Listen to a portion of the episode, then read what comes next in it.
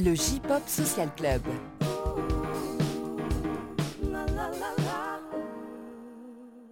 Salut les gens, bienvenue, c'est le J-Pop Social Club, euh, saison 2. Truc de fou, une saison 2 pour le J-Pop Social Club. Voilà, tout le monde est content autour de la table, on fait des danses de la joie. Euh, Qu'est-ce que je peux vous dire? Bah Déjà qu'on est très heureux de redémarrer une nouvelle saison, Euh, c'était pas forcément gagné gagné. Et donc, euh, qu'est-ce qui permet la création de cette saison 2 C'est notamment la création du Patreon. Euh, voilà, vous pouvez, si vous le souhaitez, soutenir le projet de ce podcast. On a tout expliqué sur la page Patreon, donc c'est patreon.com slash jpop social club. N'hésitez pas à y faire un tour euh, si ça vous intéresse. Et puis voilà, on, explique euh, pourquoi on a besoin euh, de votre aide pour que le projet euh, puisse euh, continuer. Donc n'hésitez pas, euh, si vous avez euh, voilà, si vous avez pitié de nous, euh, de nous un petit peu, n'hésitez pas. si vous- Ou si les gens aiment ce qu'ils écoutent, hein, Si c'est vous avez peut-être décidé d'arrêter de fumer et que vous avez donc de l'argent en Voilà, ah, c'est très, très bonne explication. La transition est donc toute trouvée pour présenter mes invités du jour. Vous l'avez entendu, c'est euh, Chloé qui est parmi nous aujourd'hui. Bonjour. Chloé. Bonjour Chloé que on retrouve donc sur Twitter. euh, Sur Twitter, arrobas clafoutis, euh, et c'est à peu près tout. Mais c'est déjà bien. Voilà.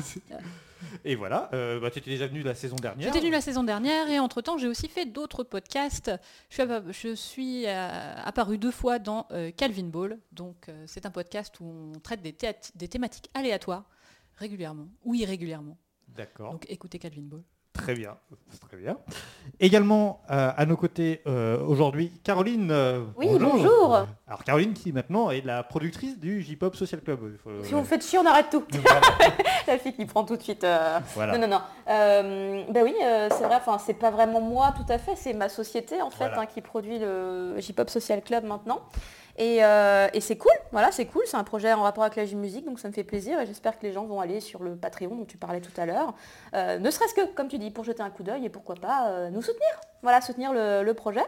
Et donc on rappelle que du coup euh, bah, euh, tu fais des, régulièrement des streams J-Musique. euh, Alors, ça va devenir un peu moins régulier, ça Ah. va devenir, c'était hebdomadaire avant, ça va devenir mensuel, parce que finalement ce qui est en train de devenir plus régulier et donc hebdomadaire, c'est plutôt mes streams manga qui euh, prennent de plus en plus de place, mais qui vont également eux aussi évoluer, puisqu'en fait je suis en train d'essayer de me diriger plus vers Instagram. D'accord. Bon, Étrange, mais, c'est les faits. tout- tout, euh, voilà, c'est la rentrée, plein d'évolutions. Voilà, plein et on de sait pas trop où on va, mais on tente un peu tous les chemins, on y va. Et j'ai envie de citer du Kyo, mais je ne vais pas, je vais m'abstenir. Non, non, non, non, non, non, C'est terri- c'est terrible, ça m'est venu aussi. c'est vrai, ah mon dieu Et également, euh, alors euh, c'est un truc de fou parce qu'on est cinq aujourd'hui autour de cette table. Pokémon Euh, Shiny là, ouais. à ma droite. C'est Ah. une, c'est une première, 5 Euh, oui. euh, voilà. Euh, alors Pokémon Shiny, pourquoi? Oui, parce qu'on a réussi à, choper Greg, ce qui n'est pas si facile que ça. Euh, Oui, oui, oui, oui, oui. Ah non, je pensais que vous parliez justement du jeu de cartes No Life qui avait été créé, où justement il y avait aussi les Shiny. Non mais je suis parti très très loin. Ah oui. Non, Toi t'étais un Shiny donc. Et J'étais un Shiny, mais je pense que vous l'êtes aussi. Il y avait des versions Non. Shiny de... Ah mais creusez un peu. Il y a eu des mises à jour très intéressantes sur le jeu de cartes No Life. Alors c'est pas une actu, hein, on va peut-être pas en parler là, mais, mais ça existe en tout cas. Voilà. Greg, euh, on, tu as présenté le J-Top sur No Life euh, quelques temps, et puis voilà. Après Euh, la génération Caro d'ailleurs. Voilà, c'est vrai qu'il y a des générations No Life. Oui, on parle de Euh, saison, oui, oui, bien sûr. Et euh, ton actu en ce moment, c'est aussi une série sur YouTube, donc. euh, qui- Oui. Alors je l'ai commencé euh, il y a tout juste euh, deux semaines. Alors il faut peut-être pas dater parce que je ne sais pas quand sortira ce podcast, mais il y a quelques semaines, début Voilà. septembre. Ça s'appelle le procès des héros. Ça ne parle pas encore de J-Musique, mais euh, on aborde la question des héros dans les films. Je parle de mes films préférés avec un avocat et il m'explique pourquoi les héros n'ont pas forcément le droit de faire ce qu'ils font. Donc là, on parle des Goonies, de la chasse au trésor. Est-ce que si vous tombez sur un trésor, vous avez le droit de le garder? À qui appartient ce trésor? Bah, C'est des questions qu'on se pose, par exemple, dans le procès des héros. Voilà. Ok, donc à retrouver sur YouTube. Exactement. Très bien. Et également avec nous, euh, Rosa Forlon. Voilà, merci de m'inviter. Donc je suis euh, compositeur et interprète. On peut me retrouver sur Instagram, Rosa Forlon, où je fais surtout euh, de la reprise en ce moment de musique de jeux vidéo, version chiptune avec des petits synthés. Et à côté de ça, sur Spotify, j'ai mes propres compositions dont je parlerai, car j'ai été les jouer jusqu'au Japon. Et donc sous le nom c'est... Ah oui, je vois. Ah oui, je vois, puisque la tournée s'appelait Ah oui, je vois. Donc, mais si on Euh, veut écouter, c'est... sur Spotify. Il y aura peut-être des mises à jour, donc le mieux c'est de s'accrocher à Instagram, car je suis d'accord avec toi, Instagram c'est le futur, le format vertical. D'accord. On y va. Les présentations sont faites, le programme est très chargé, alors on attaque sans plus tarder avec les news. Les news. Et on commence ces news avec une grosse actu sur les Johnnies. Alors euh, pas forcément euh, très folichonne, hein, on va être honnête, euh, mais euh, bah, voilà, c'est quand même un, un fait marquant de l'été. Euh, Chloé, tu peux nous en parler, c'est le décès de euh, Johnny Kitagawa. Et oui, le 9 juillet dernier, il nous a quittés à 87 ans. Alors Johnny Kitagawa, euh, juste pour resituer qui il est, c'est donc le créateur de le Johnny's euh, Entertainment, c'est ça? C'est même le créateur du concept de boys band en Asie, euh, puisque c'est lui qui a amené euh, le concept dans les années 60, quand il est revenu s'installer au Japon après avoir grandi aux États-Unis. euh, il a pris sous son aile un groupe de joueurs de baseball initialement. euh, Le malin. Pour, eh oui, le malin, des jolis garçons, pour les faire chanter et danser. Et depuis, il est recordman du monde pour le plus de singles numéro 1 des charts, pour le plus d'artistes numéro 1 des charts et pour le plus de concerts produits par un seul individu. Donc sa formule, c'est assez simple. On recrute des jeunes garçons prometteurs à entre 10 et 15 ans, hein, très jeunes. On les forme On un les peu. forme, on les forme un peu. Chant, danse, présentation, acting, tout ça. Charisme plus plus. Charisme, euh, coiffure. euh, Ah oui, alors ils ont toujours la même, hein, arrêtez. Et ensuite, on les envoie à la télé. D'abord danser derrière les plus grands. Et puis, euh, une fois qu'ils sont un petit, peu plus, euh, un petit peu plus échauffés, on les envoie jouer dans des dramas pour rameuter des gens et faire des concerts, sortir des CD, etc.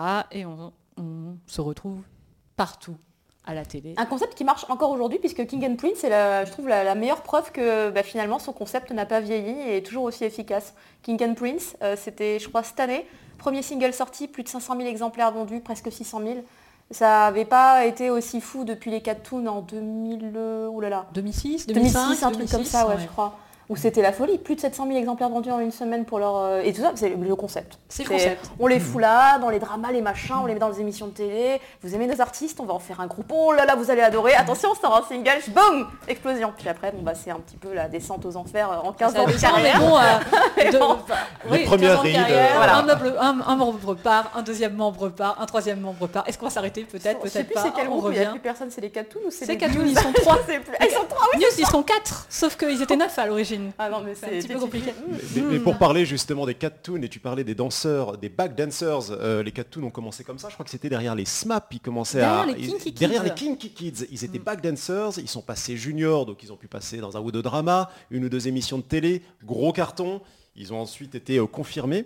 Et, euh, et là, pour montrer un petit peu l'influence qu'il avait aussi sur ces artistes, parce que c'était vraiment le papa, Johnny, hein, euh, il, est, euh, il a très mal pris.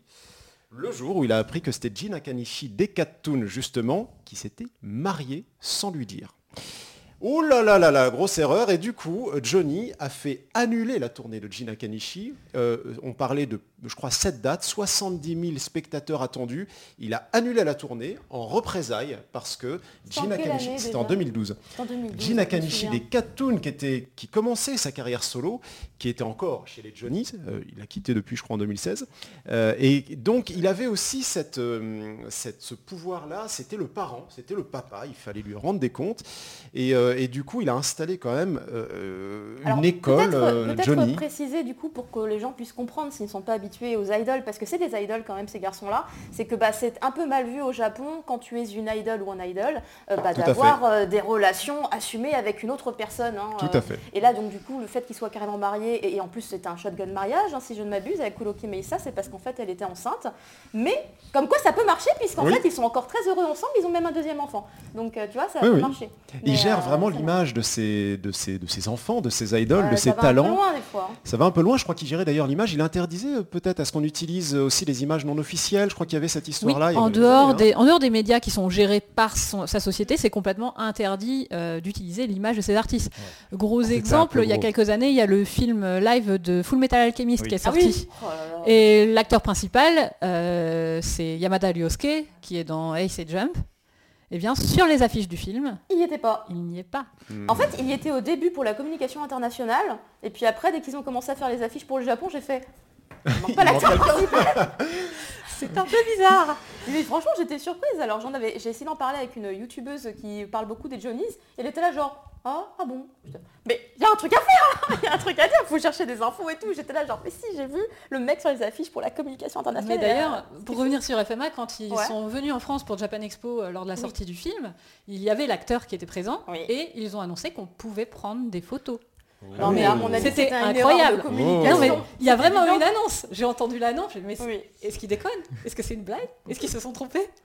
Est-ce que c'est vraiment C'est possible tellement triste de ne pas l'avoir croisé par hasard dans un couloir ce- cette année-là. Vraiment, je... je suis triste.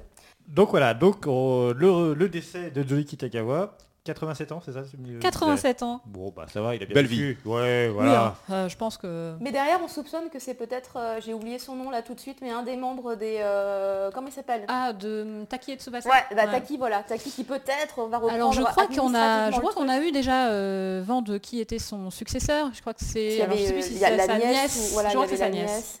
Mais lui aussi, il avait une position un Il, peu a une en po- mode il était, euh, euh, je crois qu'il s'occupe principalement des juniors en fait. intéressant. Non, parce que du coup, il faut rebondir sur euh, ce qui arrive derrière, parce que c'est par rapport à la... Oui. Euh, Chaîne. parce que justement, effectivement, pratiquement de manière concomitante, alors on ne sait pas si c'est lié euh, vraiment, euh, enfin les deux, euh, voilà, mais c'est vrai que les, les deux événements se passent dans un, laps de temps très réduit. Ça tombe C'est- très bien. Voilà, c'est la création officielle de la chaîne YouTube euh, Johnny's, euh, ce qui n'existait pas auparavant. Alors, Ça s'est fait avant. Ça s'est fait avant, euh, la décision elle a été prise avant le, dé- le décès de Kitagawa. oui, mais elle a été mise en ligne après. Ah bah peut-être que c'était prévu comme ça sur le papier. Voilà, hein. Après, Ah c'est bon, que- euh, alors attention, il faut, il faut euh, toute proportion garder parce que certes c'est la chaîne officielle, mais il y a euh, donc une vidéo dessus. J'allais Voilà. dire, mais il n'y a rien dessus. Il n'y a rien. Voilà. Une Il vidéo n'y a Il pas y a- totalement rien. Il y a, voilà, Il y a- Il y a une vidéo avec des juniors. c'est ça. qui dansent et qui, qui font la promotion d'un spectacle. Et je me suis posé la question justement en voyant, euh, parce que tu sais, il y avait eu l'annonce comme quoi, ah oui, dorénavant, l'image des Johnny's va être plus facilement déployée euh, à travers les médias, etc., etc.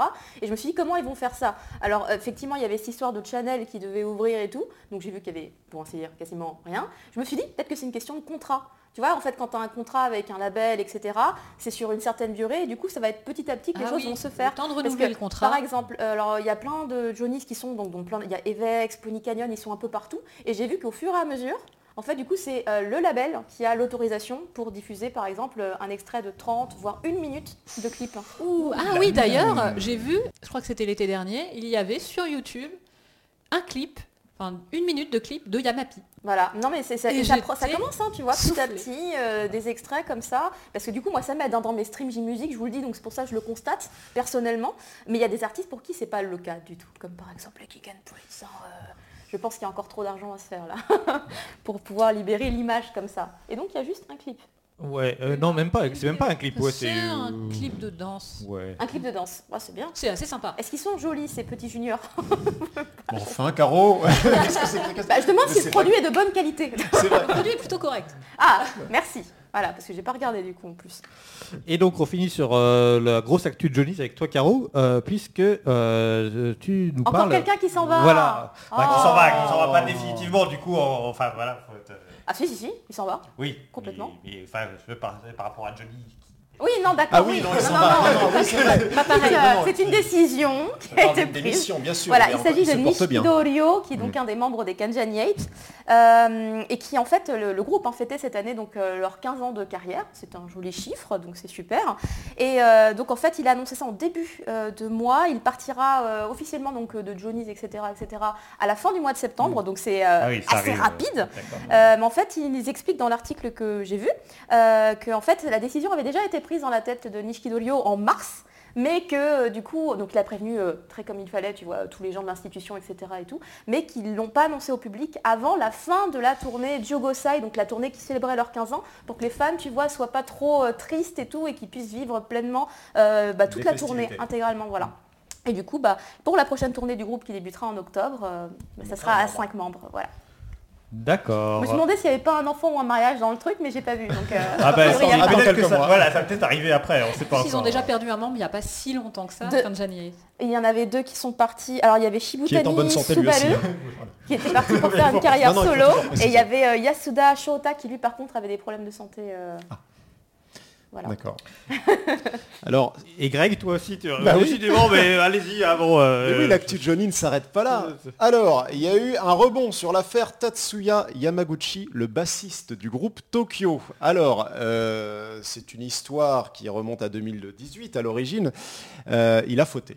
Ah oui. Euh, une histoire d'alcool euh, et de mineurs, euh, puisqu'il a fait boire euh, des bières à une, jeune fille de 16 ans avant de l'embrasser sur la bouche. Euh, voilà, c'était en 2018. Mais il y a eu un rebond puisque fin août, il a livré une ultime interview. Évidemment, il a démissionné. Euh, les excuses publiques, euh, la moindre des choses, protégé euh, néanmoins, en tout cas excusé par Kitagawa, qui, en bon parent, il se présente Johnny Kitagawa vraiment en parent de ces groupes, il s'est excusé lui-même publiquement en disant voilà, j'assume l'entière responsabilité des actes de tous mes, en tant que parent, de tous mes groupes, et il l'a donc un peu protégé jusqu'au bout, mais néanmoins, ce bassiste a démissionné et il ne reviendra pas euh, sur scène, euh, ni, à euh, ni dans le groupe Tokyo, ni ailleurs. Et ça pose problème, puisque le groupe Tokyo n'arrive pas à trouver de bassiste. Ils sont en train de se retirer des missions phares pour lesquelles ils participent depuis des années, depuis toujours. Ça fait 24 ans qu'ils participent à une émission qui s'appelle par exemple Kohaku Utagassen, qui est euh, l'émission du Nouvel An. Euh, nous, on a l'équivalent avec euh, Arthur. voilà. Bon, bah, eux, ils ont, ils ont ça. C'est une institution. C'est l'émission musicale la plus vue au Japon. Ça fait 24 ans qu'ils participent. Et cette année, ils n'y étaient pas. Ou en tout cas, ils ont annoncé qu'ils n'y seront pas. Parce qu'ils n'ont pas trouvé de remplaçant au bassiste. Et que le chanteur a dit le son de Tokyo, sans Tatsuya Yamaguchi, n'est pas le même. Et donc, ne pourra survivre sans ce bassiste. Et le bassiste dit qu'il ne reviendra pas. Donc, en ce moment, la rumeur, c'est est-ce que Tokyo survivra à cette année, sachant qu'ils sont ambassadeurs des Jeux Olympiques de 2020. Ah oui. Ah ouais. Oui, ils, sont, ils, sont, ils ont été maintenus ambassadeurs. Donc euh, là, après les Arashi, Alachi qui a annoncé qu'ils allaient s'arrêter aussi. ils s'arrêteront euh, cette année ou Alors bientôt, peut-être on peut vérifier l'info. On va hein. vérifier l'info. Les Arashi ont annoncé en tout cas qu'ils se sépareront. Les SMAP en 2007 se sont séparés. 2016. 2016, pardon, 2016 se sont séparés. D'ailleurs, euh, une histoire avec la nièce de, je crois, de, de Johnny, hein, euh, et le problème en interne. Et donc, euh, Tokyo, l'un des groupes piliers, euh, va peut-être aussi bas de l'aile en tout cas, et donc euh, l'avenir est incertain. Donc à suivre de près, et je vous recommande très chaudement, euh, pour euh, apprécier le meilleur du groupe Tokyo, de vous replonger dans le drama My Boss, My Hero, qui a Ah, merveilleux. Merveilleux drama, voilà, euh, qui, a, qui nous a bercé euh, il y a quelques années de ça. C'est le meilleur rôle euh, de Nagase, le chanteur du groupe. Euh, vraiment, si vous ne l'avez pas vu, il faut Il absolument. y en a d'autres qui sont dedans. très bien, mais j'avoue que celui-là, Ah il est là là. marquant. Il est marquant avec le ending euh, Solafune, euh, la, la chanson mythique du groupe Tokyo. euh, voilà, qui finit, qui conclut chaque épisode. Donc, My 31 Boss, My décembre Hero. 2020, excusez-moi pour euh, la... Pour Pour la, pour la fin d'Arashi, d'accord. Eh ben on est Voilà. bon, on est bon, donc on a encore le temps d'apprécier euh, Et de chialer. Arashi. Et de chialer, on a une année et demie pour chialer, euh, voilà, toutes les larmes de son corps. Ok. euh, ensuite, c'est bon, je pense qu'on a vu euh, passer toute l'actu de Johnny en revue là, c'est bon. Euh, On les aime trop. Mais ils sont tellement euh, omniprésents aussi. Ouais, ouais. Euh, moi, de mon côté, j'avais noté euh, l'annonce d'un Arena Tour pour euh, l'Arc-en-Ciel. L'Arc-en-Ciel qui fêtera Ah. en 2021 ses 30 ans de- d'existence. Alors euh, voilà, donc euh, il y a 12 dates de prévues à partir du mois de janvier euh, 2020 euh, au Japon, donc de, de- de janvier à mars. Alors euh, bon, bah c'est comme d'hab, l'Arc-en-Ciel. euh, moi, j'ai déjà eu l'occasion de, de l'évoquer, mais bon, bah j'ai l'impression que pas trop, ils font juste les anniversaires en fait. Euh, Bah, c'est très bien, euh, moi je trouve que c'est une bonne chose. Ouais, mais bon, ça manque un petit peu de nouveauté, un peu. Alors, euh, j'espère qu'il y aura un nouveau single, nouvel album, peut-être à un moment quand même, ça serait bien. Euh, en tout cas, pour le moment, rien d'annoncé à part euh, cette, cette tournée. Donc, c'est donc une tournée en prévision des 30 ans. Attention, hein, on- Ah. on n'y sera pas encore, donc c'est pour ça peut-être que derrière, on peut espérer euh, bah, d'autres choses, euh, d'autres. Un peu euh, de nouveautés pour les 30 voilà. ans Bah, peut-être. ça serait bien. Et il y a un World Tour, pourquoi pas Ils sont Bah, venus deux fois en oui, France. Oui, oui, euh, on verra, euh, on verra. Mais donc voilà, pour le moment, il commence euh, juste avec euh, cette annonce de, de 12 dates à partir euh, de début 2020. Euh, Qu'est-ce que j'ai noté Oui, aussi, dans les, en parlant de tournée mondiale, là, on va parler de la tournée mondiale de Gen Oshino. Alors, Attention. Alors attention, parce que euh, voilà, c'est toujours très, c'est très japonais dans l'approche. hein. c'est une tournée mondiale, mais qui passe uniquement par la Chine et les États-Unis et le Japon. Voilà. Donc en gros, il y a trois pays, mais c'est une tournée mondiale. Bon, je vous laisse euh, juge de savoir si euh, c'est pas un petit peu du foutage de gueule, mais euh, à vous de voir. En tout cas, voilà, euh, comme d'habitude, dès l'instant où on touche les États-Unis, il y a vraiment ce côté un petit peu sacralisé. Ah là, bah, ça y est, on, va à l'international. Mon Dieu, c'est fantastique.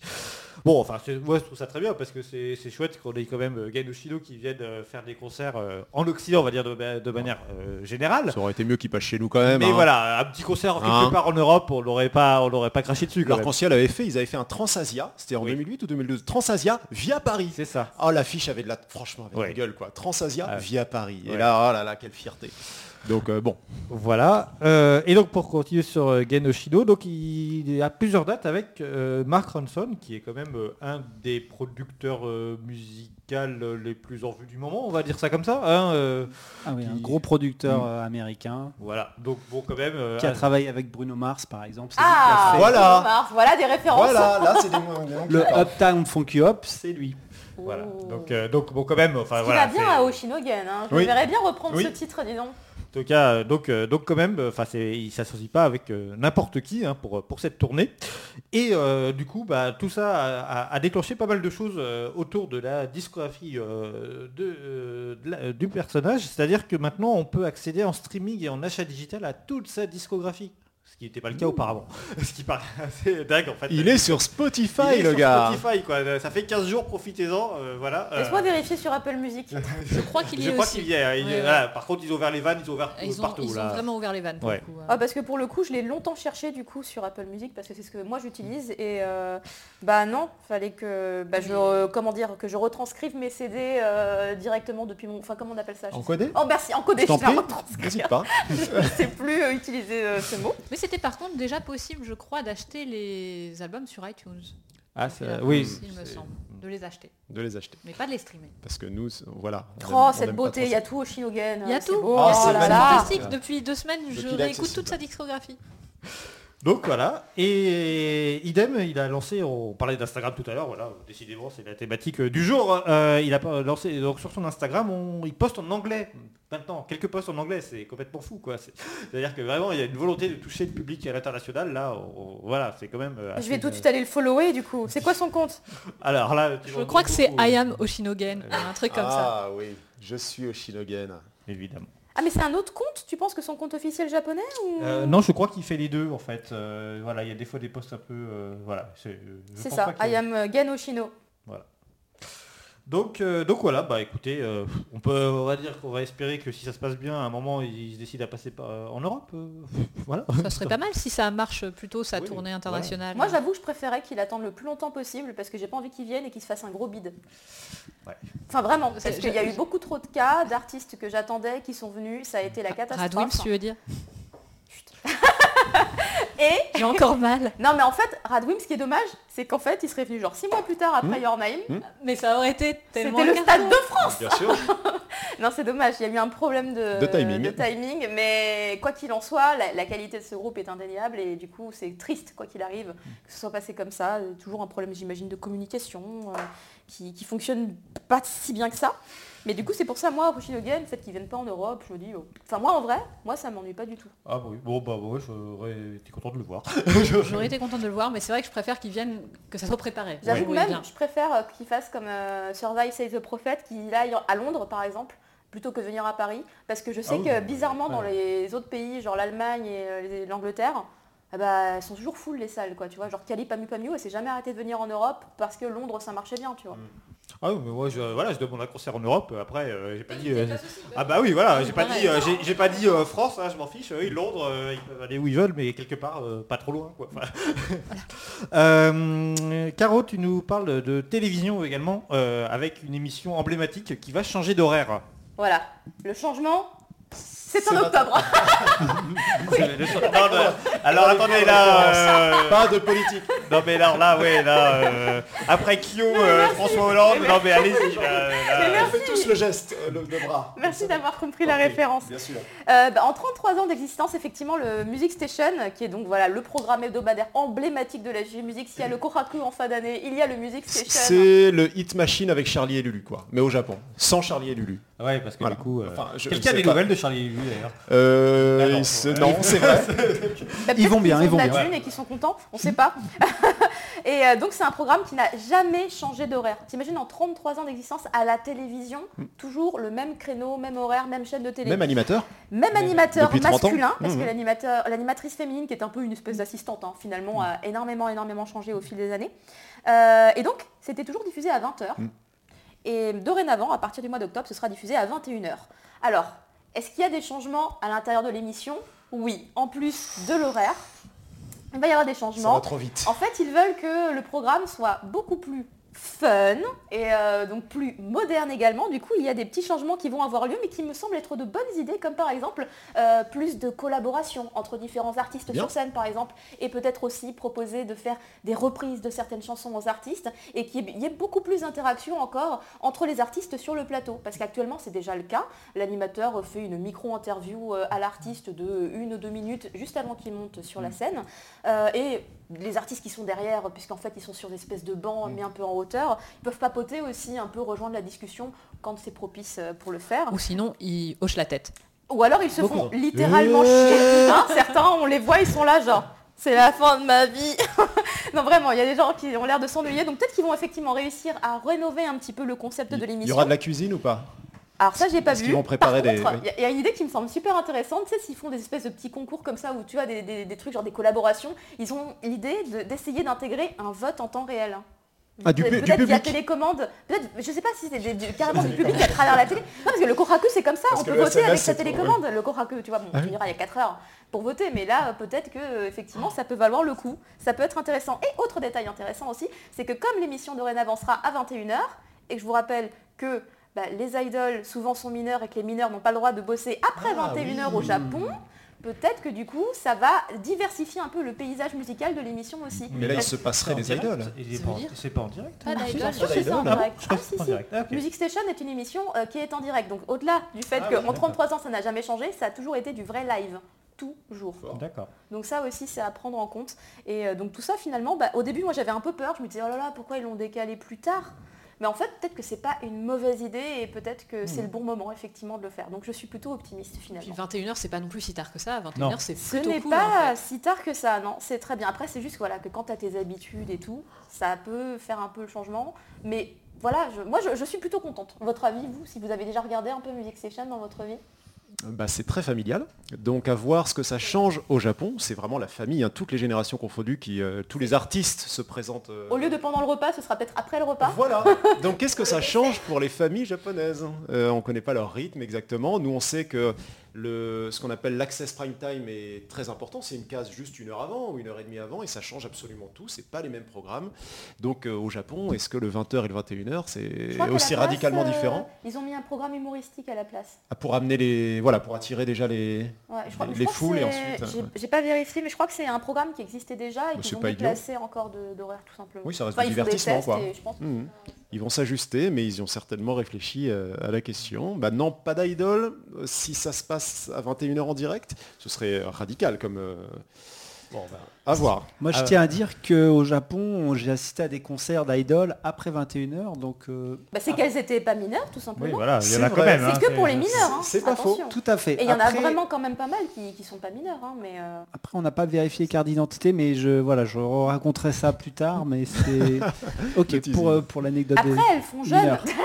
J'en Et- rajoute une couche, mais Mais en tout cas, c'est intéressant ce que tu dis pour les idoles, parce que du coup, ça peut radicalement changer le contenu de l'émission, puisque il y a quand même beaucoup, beaucoup d'idoles qui sont mineurs, donc ça veut dire qu'ils écrémeraient euh, au moins un tiers des groupes d'idoles. il y en a en plein fait. qui sont super jeunes, Mm. ouais, non, c'est clair. Donc ça ferait un, un gros, gros changement à voir ce que ça peut faire au niveau, bah, même au niveau de l'industrie carrément, parce que c'est quand même un gros, gros- du- une grosse émission. Du visual kei et du NK. Voilà. Du NK, ouais, voilà, ça va être- il y, a- il y a des chances. Ça c'est sûr. Il y aura toujours Kiyoshi Ishikawa, toujours. Il ne quittera jamais, jamais. Ah oui. On termine, euh, je termine avec euh, en mentionnant euh, bah, sortie, sortie d'album. Alors il n'y a pas grand chose, mais il y a quand même quelque chose qui va peut-être plaire aux, fans d'animé. C'est euh, la, la bande originale de Cooly qui va être disponible en vinyle grâce à All the Anime. Les précommandes viennent d'ouvrir. Voilà, je pense que ce sera un petit tirage, mais si ça vous intéresse, euh, ne tardez pas à... En, En vinyle. en vinyle. Ah, moi, Ouais, je, voilà. je suis preneur, hein. j'adore les Pillows, vraiment, donc c'est euh, c'est un groupe... euh, Donc voilà. Ah, c'est très intéressant. Voilà, donc euh, ne tardez pas à, à vous manifester et à, à commander votre exemplaire si ça vous intéresse. Et on speed, on speed, on enchaîne avec les focus. Go, go, go Focus. Les focus, on commence avec toi Chloé, avec un groupe euh, que tu as découvert il n'y a pas très longtemps. euh, Oui, un groupe qui s'appelle Usotsuki. Alors, euh, ce groupe-là, je l'ai découvert via un, un outil que j'utilise depuis très peu de temps, qui est euh, la playlist découverte de la semaine de Spotify. Alors, euh, je crois que certains d'entre vous... Ah, ça rigole ici, Greg? Non mais c'est bien que tu sois bien orienté par Spotify. Et oui, Et euh, bien Spotify est assez, assez, assez bon avec ses découvertes de la semaine, puisque toutes les semaines, donc, il propose euh, une trentaine de morceaux, et toutes les semaines, je découvre deux, trois artistes qui me plaisent vraiment et que je connaissais pas. Et donc euh, ce printemps, donc ça commence à dater un petit peu, j'ai découvert euh, comme ça Usotsuki, donc qui est un groupe de rock euh, assez, assez doux, assez feel good, qui rappellera peut-être dans le son un petit peu Bump of Chicken, avec un côté un peu mignon, je dirais un peu comme Sumika que Caro Ah, avait cité. j'allais dire, Pump of Chicken avec un côté mignon. Eh oui, eh oui. Ah, Sumika, ouais, ouais, bon, bon, ouais, bon mix. Voilà, un peu un mix des deux, tu vois. Et donc, euh, je suis tombée là-dessus et euh, j'ai fait un petit tour euh, sur leur YouTube et j'ai découvert une de leurs vidéos, la vidéo pour Complex Nikki Soshite, qui vient du très très bon album Wax Tokyo, que je recommande dans son intégra- intégralité.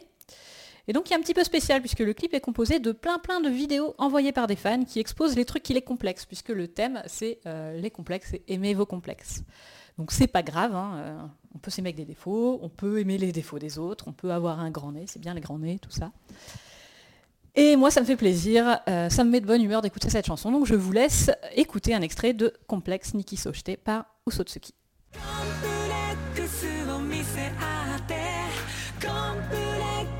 コ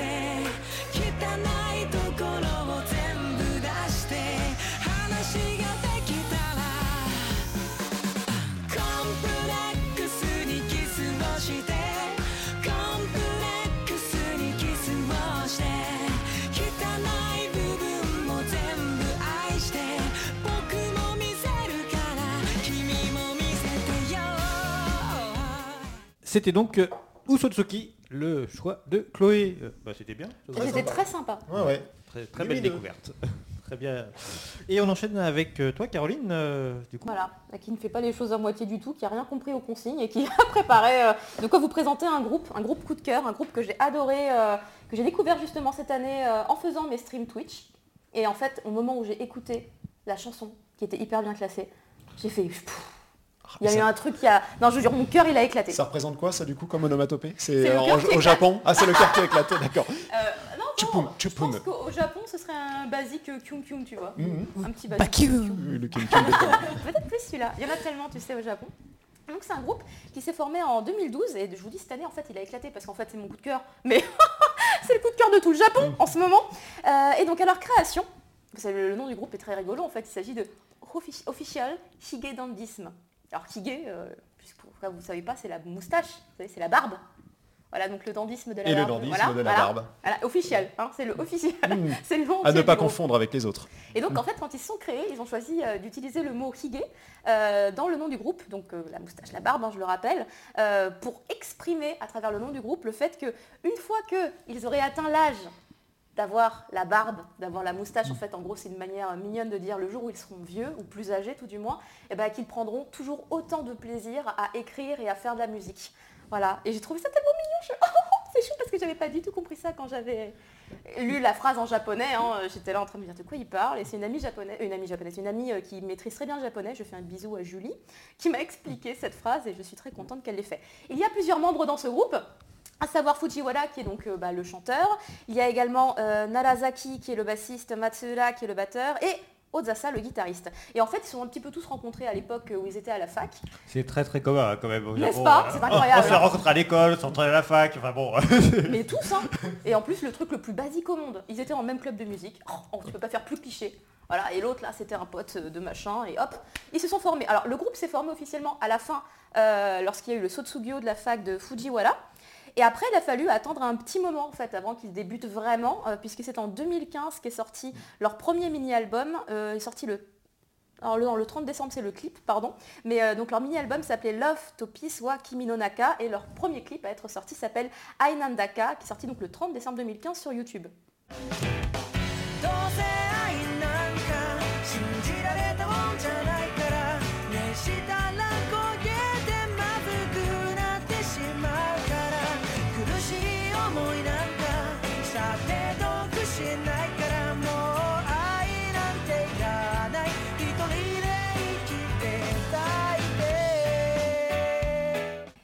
Euh, bah, comme vous l'avez entendu, euh, il y a du piano, parce que c'est un groupe qui se veut piano pop band, un truc dans le genre. Et on y retrouve donc dans ce titre qu'on vient euh, d'écouter, quelques rythmes bien caractéristiques hein, du groupe, c'est vraiment leur style de musique. Puis il y a la petite voix toute claire de Fujiwara que, que j'aime beaucoup, mais ça reste en fait quand même dans l'ensemble plutôt classique. En 2016, bah, c'est très très calme, malgré le fait qu'ils sortent un EP, je sais pas si on dit EP ou EP, moi j'aime bien dire un peu les deux, mais au choix. Un extended play. Un extended play Choisis le plus simple, voilà, ainsi Extended qu'un Play. mini-album, euh, mais qui se classe genre pas du tout. Et pourtant, on commence à entendre leurs chansons dans des pubs et dans des animés, mais ça prend bizarrement pas trop trop. En 2018, j'ai envie de vous dire, c'est le début du changement, parce qu'en fait, ils vont chanter pour un drama qui s'appelle Confidence Man JP, avec le titre No Doubt, et là, les choses vont commencer à bouger.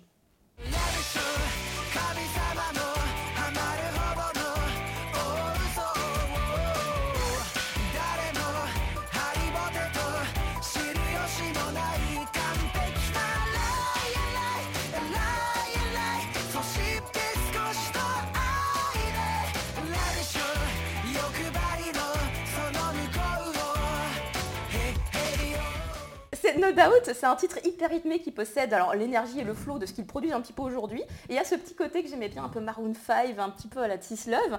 Et d'ailleurs, j'ai euh, vu récemment qu'une de leurs inspirations aussi, c'était Second Action. Donc effectivement, je pense qu'il y a un petit côté très léger électro qui peut se retrouver. Et là, ça y est, on commence enfin à grimper. Le single se classe 51e des charts et 8e en streaming. Euh, leur premier album à sortir euh, pas longtemps après s'appelle Escaparade et euh, il se classe 15e. D'ailleurs, je dis n'importe quoi parce qu'il est sorti le même jour que No Doubt. Ils, sont sortis, le- ils ont sorti le single et l'album le même jour. Donc l'album est hyper bien placé, hein. Euh, 15e place, c'est pas rien. Bonne carte de visite. Ensuite, un suivant euh, Extended Play qui sort euh, six mois plus tard, Stand By You qui pareil se classe bien 17e.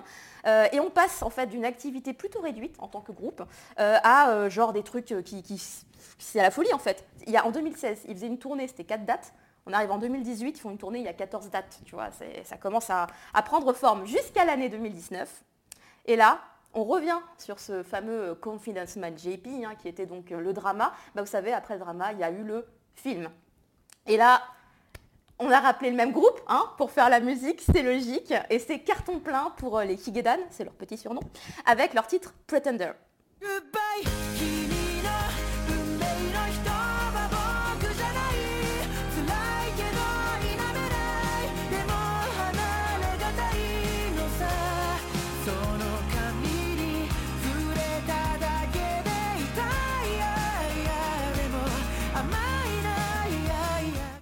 Donc euh, bah, vous, vous vous en rendez compte, c'est un petit peu la folie. hein. et le 10 mai, du coup, euh, parce que le single est sorti en mai, ils sont passés pour la première fois de leur vie justement au Music Station. C'est marrant, on revient sur les news. Voilà, là, là. La boucle est bouclée. Le titre a reçu un prix également au MTV VMAG 2019, parce que je ne sais pas le prononcer autrement. Euh, le clip a explosé également sur YouTube au niveau du compteur de vues. Là, on est quasiment à 60 millions, un truc dans le genre. Euh, et en seulement 4 mois. C'est quand même pas mal, hein, tu vois, je me dis, c'est bien. Et le titre ne quitte plus le top 20 du Reiko Choku, qui est le classement euh, des ventes numériques au Japon. Ah, donc tu en parles dans tes streams euh, régulièrement. Bah voilà. bah, et c'est un plaisir de les réécouter à chaque fois. Et le succès continue avec, euh, depuis pas longtemps, la sortie du single Shukumei, qui est la chanson officielle du Koshien cette année.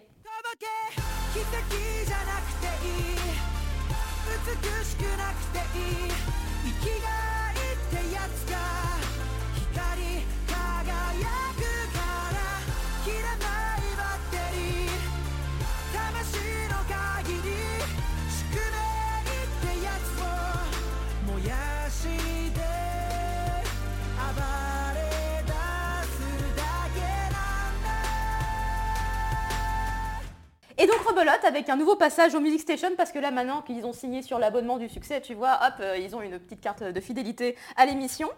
Euh, c'est sorti le 8 juillet, le clip. On en est à plus de 20 millions de vues. Bon démarrage. Ça m'a l'air. Bah, voilà, c'est honnête. c'est honnête. Non, franchement, moi je trouve qu'honnête, c'est le bon terme. Leur prochaine tournée débutera le 26 octobre et compte déjà 29 dates dans tout le Japon évidemment. Mais par contre là, tu vois, je suis pas contre le fait qu'ils fassent comme Oshinogen, tu vois, viens, déplace-toi, s'il te plaît. Sinon, il y a leur prochain album qui va pas tarder à sortir, je le veux désespérément, il s'appelle Traveler et sortira le 9 octobre. Et je lui prédis au moins une place dans le top 3, si ce n'est la première place. Mais on ne sait pas s'il n'y a pas un AKB qui va sortir au même moment, ça sera compliqué. Combien de semaines de suite? L'engagement.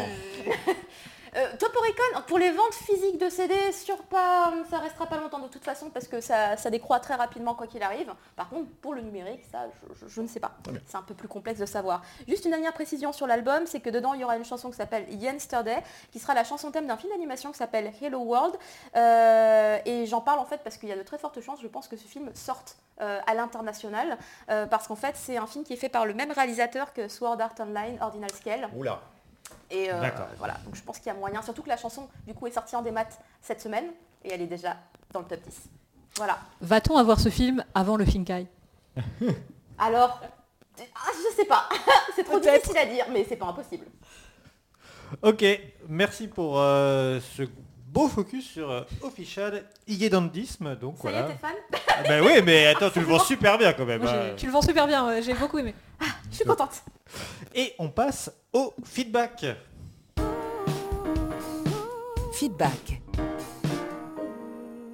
Alors, euh, juste avant l'été, on avait euh, Jean-François Dufour, qui est le président de Japan Expo, euh, en interview, qui nous a parlé donc bah, des 20 ans de Japan Expo qui, qui arrivait euh, début juillet. Et bah là, donc c'est l'occasion un petit peu de revenir sur ce que l'on a pu voir et assister en termes de J-Musique sur le salon, parce que là, pour le coup, bah, il y a pas mal de monde autour de la table qui a assisté, qui est venu à Japan Expo, alors, en professionnel, en visiteur, voilà, c'est un peu varié, donc c'est différentes expériences également. Et bah, bah, du coup, on va commencer avec toi, Caro, Oui. puisque euh, c'était une des grosses nouveautés euh, de cette année. C'était une nouvelle scène musicale qui s'appelle la scène Tsubame, et dont tu as euh, animé la, la- la- voilà, tu as reçu les, les artistes sur cette scène effectivement quatre la, la MC de la scène pendant les 4 jours. Et euh, bah, c'était effectivement une grosse nouveauté euh, euh, au sein de Japan Expo parce que bah, c'est la deuxième scène musicale de l'événement. La première étant, quoi qu'il arrive, Karasu, euh, qui est donc la, grosse scène au fond à côté euh, de la scène principale, où normalement c'est là qu'ont lieu les gros concerts. Et du coup, Tsubame, euh, dans son concept, hein, la petite hirondelle, pour traduire le nom de la scène que je trouve très jolie, c'est la scène en fait qui devait servir un petit peu à faire un peu de teasing, tu vois, pour Karasu. Donc c'est pour ça que les artistes venaient jouer dans le papier. hein. C'était 15 minutes de live, 15 minutes de questions-réponses. Tous les artistes, euh, c'était pas le cas. hein, pour tous les artistes, on n'a pas forcément pu le faire pour euh, tous. Et il y avait également euh, cette possibilité d'avoir des artistes qui ne sont pas japonais sur cette scène et j'ai trouvé ça très sympa aussi parce qu'il y avait des groupes français qui sont venus jouer. Il y a eu par exemple Starry Sky qui est un groupe, on va dire un groupe YouTube, euh, parce qu'ils ont un channel YouTube également, et ils se font beaucoup connaître parce qu'ils font plein de vidéos aussi, euh, un peu comme les YouTubeurs. Euh, et ils ont une énorme communauté. Ça a beaucoup de monde, Star SK. Je suis passée En fait, devant il- pendant ouais. le concert, je me suis arrêtée, il y avait une foule. C'est Et tout le monde incroyable. était en délire. C'est- Mais non, mais super bien. Il y a une énergie dans ce qu'ils font et leur public est incroyable aussi. En fait, ils font beaucoup de conventions et en fait, du coup, bah, au fur et à mesure, tu vois, le public, il s'agrandit le public de leur musique et de leur style et de tout ce qu'ils font en fait tout simplement. Et en fait vraiment il y a une communication entre le public et eux. Moi j'étais là genre mais ce groupe il mériterait tellement d'être sur une plus grande scène quoi. Et d'ailleurs ils étaient vachement à l'étroit là-dessus parce qu'ils ont tendance à souvent inviter pas mal de leurs amis. Et à un moment ils m'ont même invité hein, parce que j'étais là et ils se sont dit bah viens viens et en fait on a fait ce qu'on appelle la danse des internets et c'était très rigolo. En fait tout le monde a dansé euh, sur euh, une vidéo en fait en gros qu'ils ont fait, fallait reproduire les mouvements et le public dansait, les invités sur la scène dansaient. Ah, donc C'était euh. Just Dance, Cross euh, tout. Cross euh. YouTube. Ah ouais, donc euh, toutes les conditions étaient réunies pour cartonner quoi. Voilà, donc ça c'était super cool parce que moi j'avoue que personnellement de moi-même, je ne serais pas allée voir des artistes français puisque je préfère les artistes japonais. Mais finalement cette cohabitation s'est plutôt bien passée à ce niveau-là, si ce n'est que bah, je trouvais que finalement pour eux la scène c'était vraiment trop petit. Il y avait un autre groupe français aussi qui reprenait des génériques d'animés. Pareil, oui, c'était Beast, Beast. ouais. Euh, là, il y avait trop de monde aussi parce que dès que tu touches aux animés, alors là, forcément, tu vois l'effervescence qui se produit. Quoi. Et en plus, la fille, elle chantait vachement bien. Euh, Oui, il reprenait des groupes aussi, des, je crois du Lunacy, euh, il Ah oui reprenait du X-Japan, il reprenait en fait des, des Pas groupes... que des openings, d'accord. Non, pas que des... Alors Ah chez ouais. nous, ils sont venus aussi euh, chanter sur... euh, chez nous. Chez- Ah, sur- voilà, Greg. Expliquons, expliquons. Expliquons. Un petit point contexte, euh, donc euh, Tsubame est la, est la petite sœur de, de hein, la petite hirondelle. Karasu c'est quoi Le corbeau Tout à fait, le Euh, corbeau. le corbeau, euh, voilà, et donc on était dans le, comme tu le disais, au fond euh, à gauche. Voilà, c'était la, la grande salle au fond à gauche. Et une très très belle scène. Et donc Tsubame était là en tant que vitrine, en tant que un peu carte de visite de la J-Musique. Et vous deviez entraîner, enfin dans- en théorie c'était ça, histoire de mettre une salle au cœur du salon pour entraîner les gens ensuite à suivre une petite voie et nous rejoindre dans ce grand hangar. Le fameux on Le fameux, euh, le fameux before. Euh, Est-ce que ça a fonctionné d'ailleurs? Est-ce que tu l'as senti? Est-ce que ton public a ensuite rejoint la scène Kalasu après avoir entendu Alors la euh, vérité, j'allais pas observer le public parce que je devais réenchaîner. En fait, on avait... Ça, c'était un truc qui était un petit peu difficile à gérer, tiens, du coup, on va en parler. C'est euh, l'enchaînement entre les artistes. Parce qu'il y a euh, bah, que... Enfin, il suffit de regarder le programme, hein, de toute façon, tu regardes le programme, tu vois, hein, il y a que 15 minutes de battement quasiment entre chaque artiste. Et en fait, c'est léger. Quand tu sais que les artistes, en fait, ils viennent et qui, à la base, quand même, ils veulent tous faire du vrai live. Donc il faut qu'ils branchent leurs instruments, qu'ils fassent des tests et tout. Enfin, ils peuvent pas arriver comme ça. C'est compliqué. Et du coup, euh, bah, les timings étaient très serrés. Voilà, c'était un peu compliqué. Parce que sur Kalasu, justement, nous, les répétitions avaient lieu le matin. Sylvain, euh, tu étais cadreur aussi. On était tous les deux en on fait tous les deux sur, Kalasu. euh, sur Karasu pour le coup. ouais. Et donc, il fallait euh, être là le matin pour assister euh, aux répétitions, justement à la balance, etc. Mais comment ça se passait sur Tsubame? Parce que toi, c'est une scène ouverte. Oui. Est-ce qu'il faisait les répétitions Devant tout le monde. Ah, devant tout le monde. Bah, c'est ce qui s'est passé d'ailleurs aussi, par exemple, euh, bah, le- c'était le samedi matin avec euh, Otsuka Ai, parce que du coup, bah, elle, avec son équipe, euh, je pense que c'est peut-être pour ça qu'ils ont pris le premier créneau à l'ouverture de la scène, euh, ils avaient tout le temps avant en fait. Ils sont arrivés aux aurores, ils ont tout cadré au millimètre près, le, tout ce qu'elle va leur porter, machin. Enfin, c'était incroyable, c'était euh, vraiment hyper hyper bien organisé. C'était, mais c'était normal. En même temps, c'était l'invité d'honneur. Euh, elle vient d'un très gros label, elle a une grosse carrière. Enfin, c'était une star qu'on a reçue. Donc euh, finalement, euh, c'était pas si surprenant, mais j'étais juste épatée, tu vois, de voir comment euh, il y avait un 20 personnes autour d'elle, tu vois. Ouais, C'est- ouais. c'est fou. Et les gens donc, ont tous assisté euh, aux répétitions, au réglage des instruments et tout, mais tout le monde était hyper sage. Ils comprenaient que c'était des répétitions. Ouais, ils donc, ils n'étaient pas en déchaînés. silencieux, Mm. ils la laissaient euh, écouter son instrument et tout. Il y a eu un respect incroyable. Puis juste après, quand elle est vraiment montée sur scène et qu'elle a commencé à parler euh, et qu'on m'a dit euh, s'il vous plaît, asseyez-vous tous parce qu'on a besoin que vous soyez assis. Tout le monde a joué le jeu et j'ai trouvé ça merveilleux. Il y a une intimité avec ces- les artistes, du coup, grâce à cette scène. Ils sont collés littéralement aux artistes. Oui, Euh, mais il n'y a pas de, il y a y a- pas y a de pas crash barrière, il n'y a Ah rien oui. en fait. hein. On est C'est tout, incroyable. tout juste devant. Avec Otsuka Ai, nous aussi on était complètement... euh, T'en as pensé quoi Sylvain alors, Alors, du coup, de cette venue Bon, euh, c'est vrai que, euh, disons que moi j'étais très très très chaud euh, de voir euh, Otsukai euh, en France, tout, au Japan Expo ou pas, mais voilà. Bah c'était ouais, l'événement. Voilà, alors bon, parce que c'est vrai que ça fait partie de ces artistes, moi, avec qui, Ouais. euh, voilà, quand j'ai découvert la musique, Ouais. C'est vraiment, ça fait partie euh, des, des- des- des noms sur lesquels on tombe assez rapidement, on se dit, ah là, c'est top, euh, machin. Et bon, bah, effectivement, euh, disons que, bah, effectivement, tu évoquais qu'on on avait pu euh, assister un peu aux balances. Moi, j'avais vu, j'ai vu un peu un bout des balances de Ayotsuka euh, euh, avant son live. euh, Sur Karasu Oui, ouais, sur. Kalasu. Et donc, effectivement, j'ai vu, j'ai, j'avais senti euh, venir euh, un truc chelou, quoi, on va dire ça comme ça. Enfin, disons que, moi, effectivement, première venue euh, en France, première venue en Europe, j'avais envie d'entendre tous ces grands titres, voilà, ce, euh, voilà. Les grands tubes. Et effectivement, je pense que euh, de son point de vue, enfin du point de vue de son, son- son label et son entourage, eux, ils venaient vraiment dans l'idée de relancer sa carrière au Japon, de faire un coup entre guillemets, euh, voilà comme ça s'est déjà fait par le passé. Ce sera pas la première artiste à, venir et à bénéficier un petit peu de ce relais de communication en disant, oh regardez, euh, on on va en France, c'est top, etc. Et donc du coup, je pense que de ce point de vue-là, elle a voulu tenter quelque chose de nouveau, quelque chose de jamais vu jusqu'alors, et elle s'est un petit peu euh, euh, écartée de, son registre vraiment très pop, euh, très diva presque, j'ai envie de dire, pour aller sur ce- ce- cette espèce de remix électro de Sakuranbo. Bon, euh, moi je suis pas fan. Après, euh, j'avais lancé un petit petite discussion. euh, des gens qui ont trouvé, trouvé ça mauvais. voilà, moi c'est vrai que ça m'a vachement déstabilisé en tout cas d'entendre ce remix de. Voilà, j'attendais d'avoir le vrai Sanko Rambo, celui que je connaissais depuis 15 ans.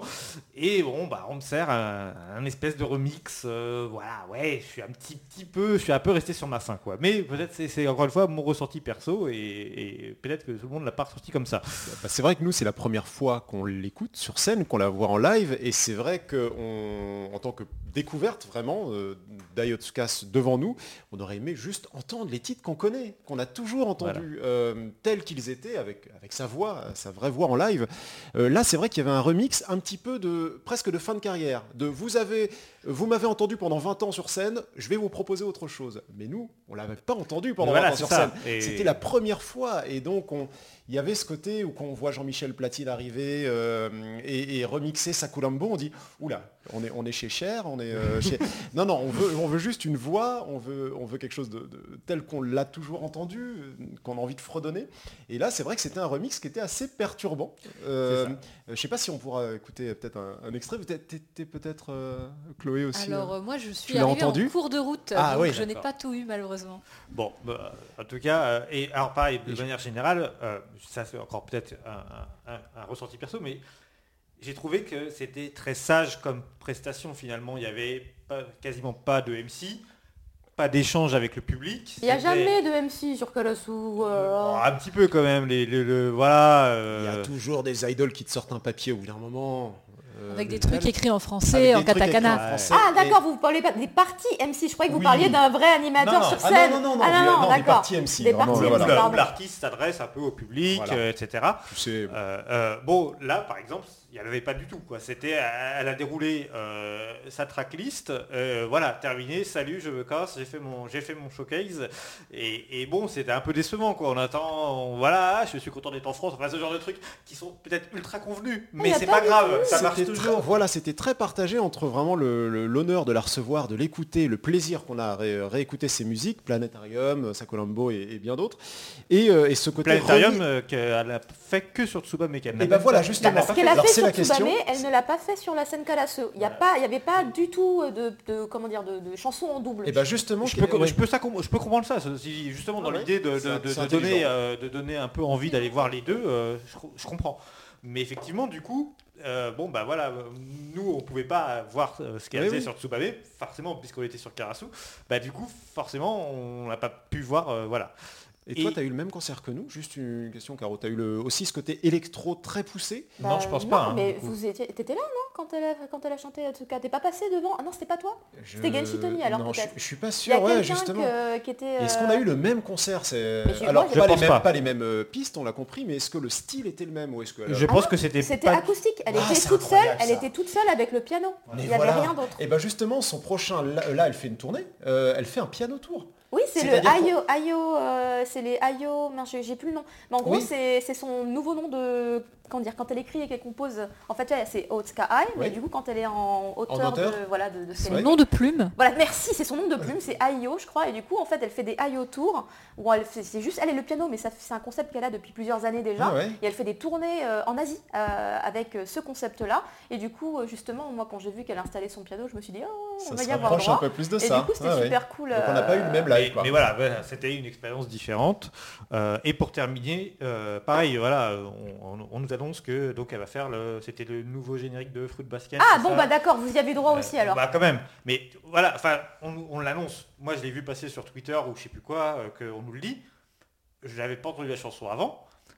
Je, euh, je veux dire, on n'a même pas eu un petit MC. Et maintenant, c'est le nouveau. Non, voilà. Si on ne sait pas, on n'a même pas l'info comme quoi, eh, c'est le nouveau générique de Foot Basket. quoi. ça j'avoue que c'est un truc qui m'a déçu parce que quand elle est passée sur ma scène, j'ai quand même fait toute une interview et tout et euh, j'ai su, euh, j'ai jamais su en fait à aucun moment que Chime c'était le générique. Et je lui dis pouvez nous parler de la nouvelle chanson. Mmh. Elle m'a raconté plein de trucs. Elle m'a pas parlé du générique. euh, L'essentiel. je l'ai appris genre à la fin de Japan Expo, l'annonce sur les réseaux sociaux et tout, Chime, foot, basket. Je fais mais fallait le dire Mais mince, mais non, mais c'est trop bien en plus comme info, c'est génialissime Mais pourquoi est-ce que vous me l'avez pas dit? Alors est-ce qu'on manque de phrase, MC sur euh, Bon.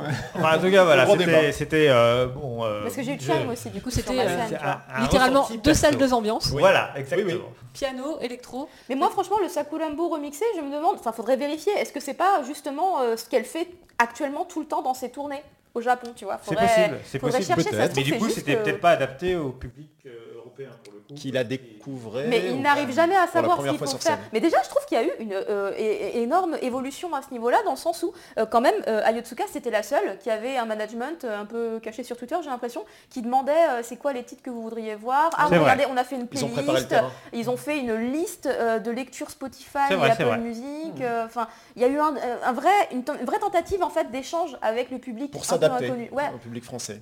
Vrai. Après, du coup, ce- qu'ils aient euh, tout remis un peu à la sauce électro, je pense que ça ressemble un peu à Yotsuka dans un sens, parce qu'en fait, depuis quelques années, en fait, elle fait des trucs un peu comme ça, tout simplement.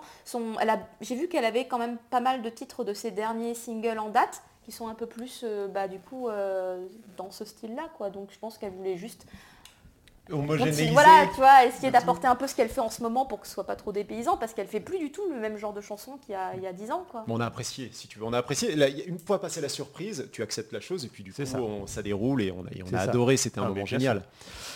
Dans les autres artistes, euh, moi que j'avais noté, enfin à tous les cas, alors on, va pas repasser en revue de l'intégralité euh, de la programmation, ça va pas être possible, mais quand même euh, qui a bien marché. euh, il revenait donc cette année après l'année dernière, c'était The Six Live, je Mm. trouvais, euh, où, où il y avait quand même euh, un public, euh, Oui.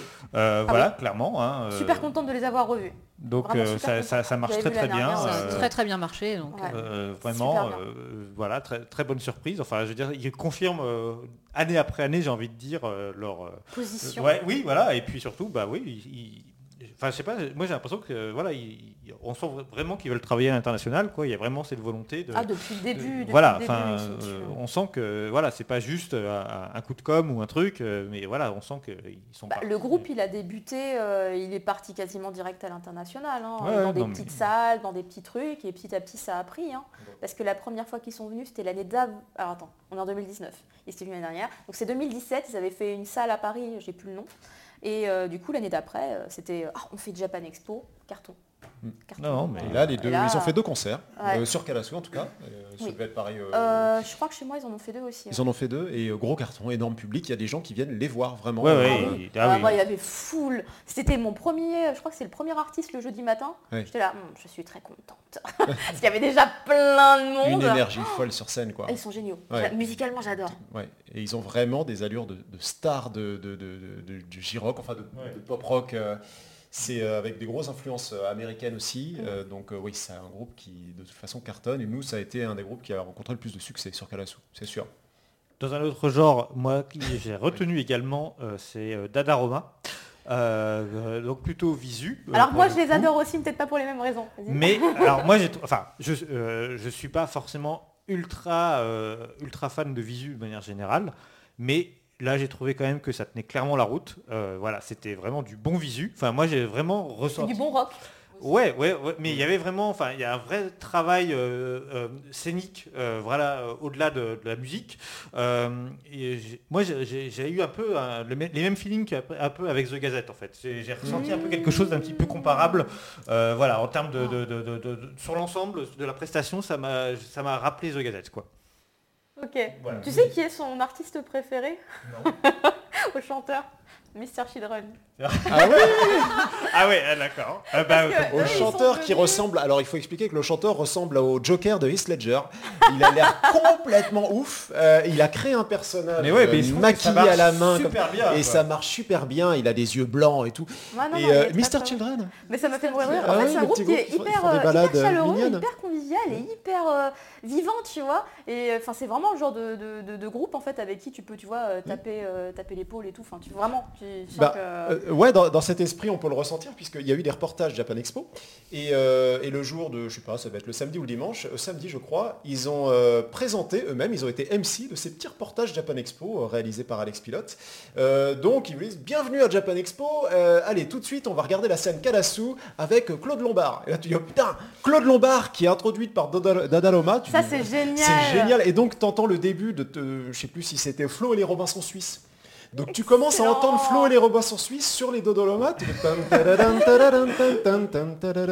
T'es là, mais c'est incroyable. Donc je recommande vraiment ce petit passage euh, d'introduction de, des reportages euh, Senkarasu du Mais c'est vraiment des bêtes À de scène. Parce qu'en fait, eux, ils avaient bien compris la consigne, tu vois, donnée par euh, Japan Expo, qui était euh, attention, petit live et petite question-réponse. Donc c'était, c'est le seul groupe qui est venu et qui n'avait prévu de faire que deux chansons à chaque fois. Tous les jours, euh, deux chansons différentes, mais euh, enfin, ils sont Mm. venus trois fois. Et du coup, euh, j'avais beaucoup de temps pour leur poser des questions. Et ils répondaient à peu près en deux mots à chaque fois. Donc en fait, j'ai- on va dire que j'ai épuisé mes questions très très rapidement. Après, je fais tous les jours, je vais vous reposer les mêmes hein, parce que c'est pas le même public et tout machin. Ce qui est très vrai en plus. Parce que quand je demandais, vous étiez là hier Personne. Jamais vous êtes nouveau? Enfin, c'est- moi, je pensais que tous les jours, le- tous les jours, les gens revenaient, tu vois, parce Ouais, que ouais. c'était fan du groupe et tout. Tous les jours, c'était des gens différents à 90%. C'était incroyable. Du coup, c'était vraiment nouveau tout le temps, sauf pour le, tu vois, le chanteur. Et donc tous les jours, c'est c'est qui votre inspiration Mr. Children? Je fais, Est-ce que tu as eu plus d'infos le dernier jour, justement, à force de Bah, J'ai poser mêmes arrêté de lui questions demander. Je lui ai demandé pourquoi Dada Roma He meets this? J'ai dit comment ça c'est un C'est secret un secret. Et euh, jusqu'au bout, il n'a rien lâché. hein. Tous les jours, je me reposais la question. Donc, Mr. Children, et tu sais, je lui dis, mais comment c'est possible que vous soyez fan de Mr. Children euh, Vous faites du visu, du rock et tout. Et il me dit, euh, je comprends pas. J'étais fan de Mr. Children, donc ma vie c'était Mr. Children, Mr. Children, Mr. Children.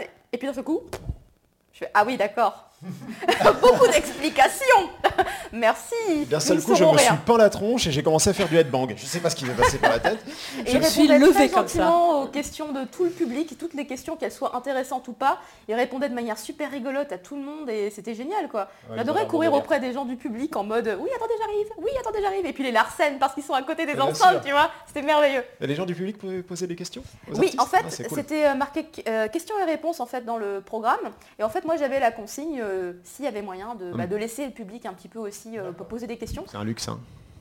Et euh, bah, en fait, là, pour le coup, Dada Roma, c'était vraiment un groupe pour lequel il fallait le faire. Parce qu'ils ont, ils ont beaucoup de réparties, ils sont drôles, c'est des bêtes de scène, ils, font des, des jeux sur scène, enfin, c'est vraiment, ils sont excellents ici. Ils ont un public, je crois qu'ils étaient assez suivis sur Kalasu. hein. On avait, euh, alors Dadaloma, il y avait un vrai public, on le voyait visuellement. Bien Le attendus. public hein. de Dadaloma, ça se voit que c'est un public qui vient pour Dadaloma. C'était full. Juste avant, on avait Fure Fure Danshi, qui était dans un autre genre. C'est Ah une sorte de boys ils band. géniaux, ils sont géniaux. Ils font des acrobaties, ils sont colorés, ils sont tout mignons. Et juste après, on avait Dadaloma qui arrive. Et là, le public, c'était, c'était vraiment une invasion totalement différente. Ils ont, bah, d'ailleurs, le public de Fure Fure Danshi a fui immédiatement. Et du coup, il y a le public de Non, non, Dadaloma non, qui arrive. je pense qu'il y a quand même des... Non, des bien gens sûr, qui il y a sont des restés. ponts. Il y a des, il y a des ponts, oui. Bah oui. Parce que déjà, il y a les gens qui viennent au concert d'avant exprès Oui, pour être au premier Pour rang se après. caser, voilà. Déjà. Et euh, Alors là, je suis en train d'imaginer le public habituel de Da- d'Adaloma au concert de Fule Fule Danshi. Ah oui, oui bah, il y en avait. Moi, franchement, moi j'ai eu ça hein, dans, bah, dans, dans mes prestations. Il y a des gens, genre, ils venaient trois concerts avant pour être au premier rang, euh, ou pour leur groupe d'idol, ou pour euh, Dada, Dada Roma, ça marchait bien le, bah, les, les femmes, tu vois, qui veulent vraiment être devant, tu vois, en mode euh, jetez-moi votre sueur, s'il vous plaît.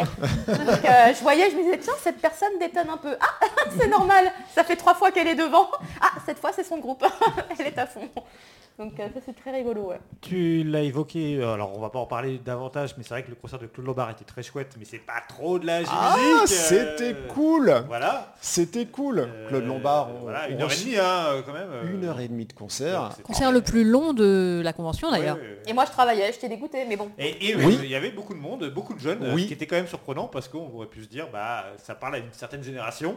Et pourtant il y avait donc clairement des, des très jeunes, enfin en tous les cas qui n'ont forcément pas connu cette époque-là. Euh, Mais Premier- leurs parents peut-être. oui, oui, oui, Oui. mais, mais bon, Ou leur euh, cousine des, des jeunes en tout cas Oui. suffisamment âgés quand même pour faire venir par eux-mêmes quoi. Ils n'étaient pas non plus. euh, C'est Ah, voilà. c'est la voix des dessins animés Ouais, ouais, euh, de notre enfance. Et euh, c'était pas en plus le plus mauvais générique. Et c'est la chanteuse qui chante les prénoms. Elle a chanté que des prénoms. Et Poliana, Laura, Max, euh, mais Théo, Plein. enfin, ple- enfin, Rudy, euh, enfin bref, enfin je sais pas. Il y a tellement, elle a chanté tous les prénoms. Je pense, euh, regardez, vous avez certainement le vôtre chanté par Claude Lombard. Et elle, on lui a remis un prix. On lui a remis Oh, un prix, je vrai Julien. Oui, elle a eu le prix de Japan Expo. Et oui, c'est un... Comment, comment on appelle ça, ces trucs à bascule là? Euh, Un truc à bascule. oui, Quand les Japan Expo Awards, c'est un... Bref, c'est- Un Daruma, un Daruma. Un Daruma. Elle a reçu un Daruma d'or. Bravo, ça revient de loin ça. Elle a reçu un Daruma d'or de- du staff Japan Expo, du président de Japan Expo. Oh. Euh, il dit habituellement, je les remets aux japonais, mais là, exceptionnellement, je vous le remets à vous. Ah mais tu m'étonnes. Eh ouais, Non, là c'était elle la grande mérite, classe. elle était très émue et euh, je crois que le deuxième qui a reçu un prix, euh, c'est Gonagai. C'était pas la même chose. C'était pas la même chose, mais tu vois, bon, en tout cas, le prix Japan Expo, il a une valeur, quoi. Et Ah l'ont remis sûr, à Claude. Lombard. Ça nous a fait très plaisir de la voir. Et en répétition, elle était très, euh, je veux dire, très sérieuse dans ses Ouais, répétitions, très. Mais, on, on- on le sait peu, hein, mais c'est elle qui s'occupe toujours de toute la direction musicale des Disney, hein, encore actuellement. hein. Mmh. donc euh, Mmh. toutes les, les versions françaises des Disney, encore actuellement. J'ai regardé là, j'ai été voir euh, Le Roi Lion, euh, j'ai- je suis Mmh. resté jusqu'au bout du générique pour voir. Et oui, c'était elle qui a fait Claude les Lombard. VF encore une fois de plus. euh, Ah. voilà, on le sait peu, mais c'est elle hein, encore qui fait la DA de toutes les, les Disney. donc, Et euh, Disney, on sait qu'ils sont très à cheval Voilà. sur Donc, la direction des acteurs. Complètement. Donc, c'est euh, elle qui, qui- qui gère ça encore. hein. ouais, c'est un plaisir de l'avoir. C'est un concert que j'aurais bien aimé voir. Voilà. Dans les autres artistes, alors euh, un- un- le, le original de l'étape presque, euh, Yoshiki. euh, qui- On connaît Bah voilà, oui, c'est un, ami de Japan mais, Expo. mais voilà, alors lui, là, là, du coup, effectivement, qui, qui s'est un petit peu rajouté un peu à la dernière minute, hein, donc bah, qui, Fin juin, ça a été annoncé Voilà. à l'arrache, une semaine avant le salon. qui s'est donc retrouvé sur Yuzu, euh, donc ni sur euh, Karasu ni sur Tsubame, pour un concert euh, piano, quatuor à cordes qui était euh, de toute beauté, comme j'ai envie de dire. euh, voilà. Bah, alors, malheureusement, moi, j'ai pas pu le voir. euh, on était Personne ne l'a vu. Personne ne l'a vu, sauf ne l'a vu. le- faudrait demander au cadreur et au réal de, Mais de Yuzu. voilà, en tous les cas, c'était a priori un, très beau showcase, hein, une fois de plus. euh, voilà, il, il s'est pas moqué du, du monde, il a fait un, un boulot assez, assez, assez dingue. Oui, on a quelques extraits toujours sur les reportages Japan Expo. Il y a une c'est euh, Sen Yuzu qui a aussi ses reportages et donc on a au moins une bonne minute et demie là de, de- de Yoshiki, magnifique. Et, euh, et il est quand même venu annoncer euh, qu'il avait fini donc de travailler sur, au bout de 10 ans sur l'album des X, le nouveau euh, album des X Japan. Il est prêt. Il a dit il est fin prêt. J'attends juste le bon moment, le bon timing pour le sortir. Bah oui. Alors, hein, voilà, ça fait 10 ans qu'on l'attend. Un sens du teasing euh, énorme. Voilà. Et il a annoncé aussi 10 ans de teasing quand 10 ans même. de hein, teasing, mais là, il a dit c'est fini. Autre annonce de Yoshiki, il prépare un nouveau film. Un nouveau film sur lui.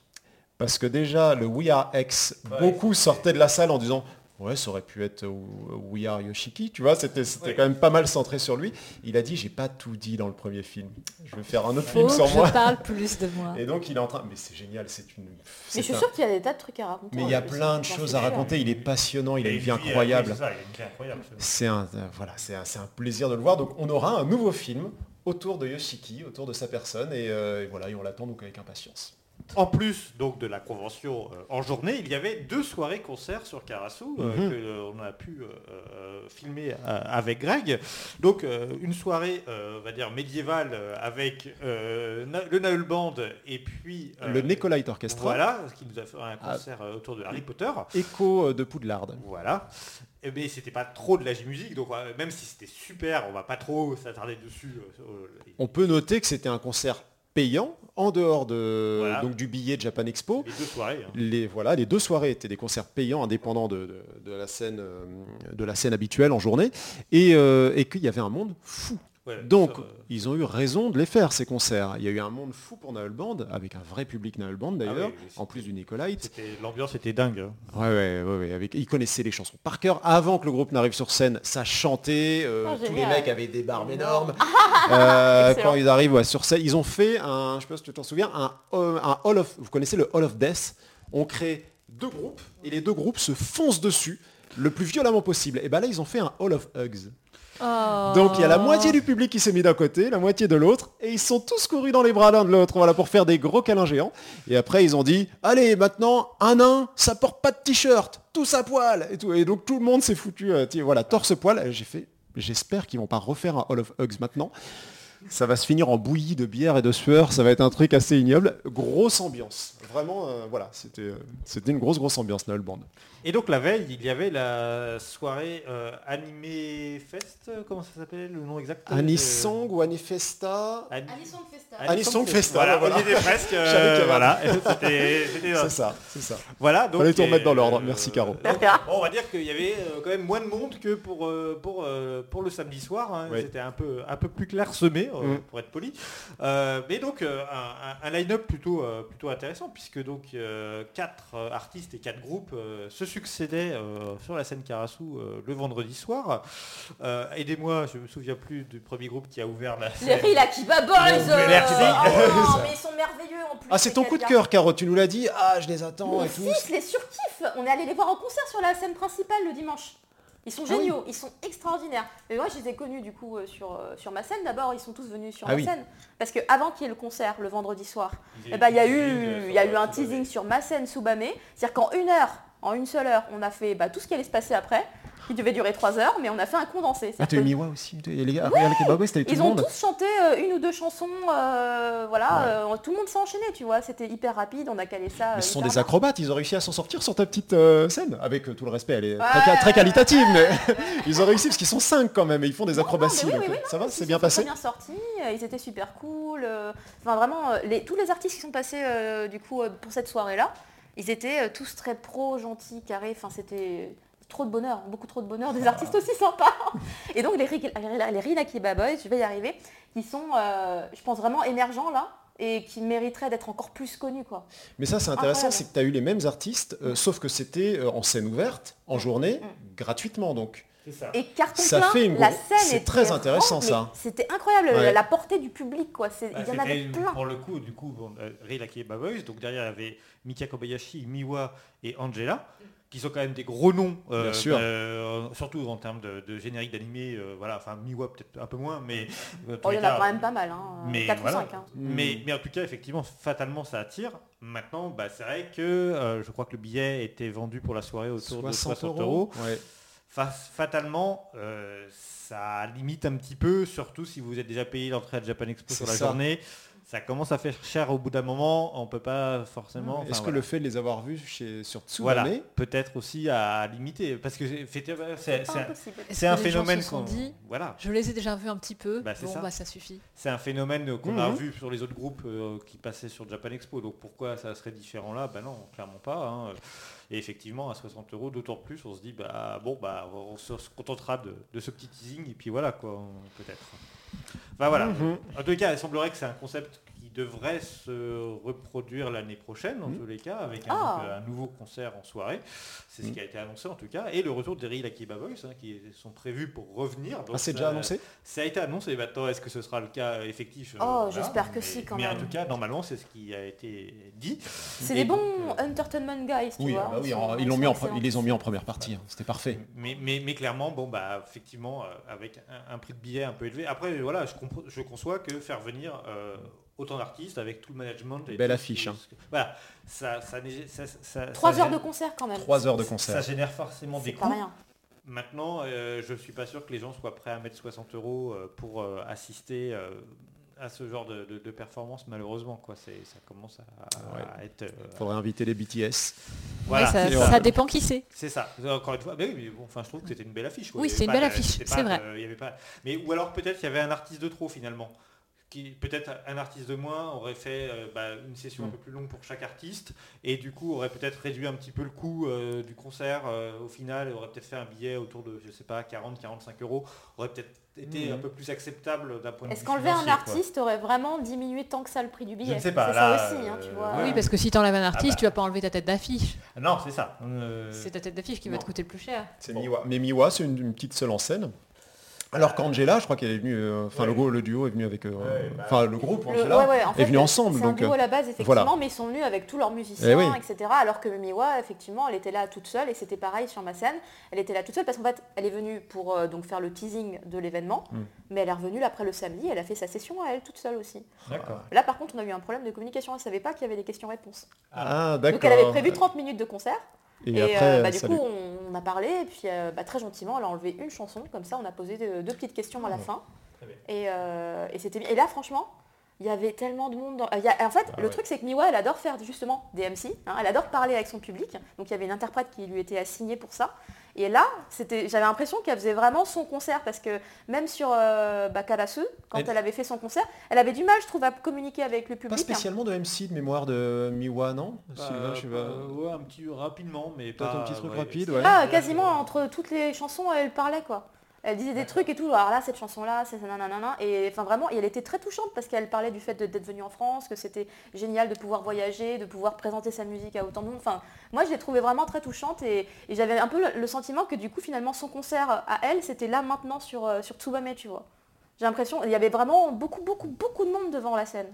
Bah, c'est sûr que c'est le problème aussi d'avoir finalement une, une- une affiche partagée. C'est que fatalement, euh, les gens viennent pour une soirée globale avec plein d'artistes. Ils viennent pas pour un concert d'un artiste a priori. euh, Mhm.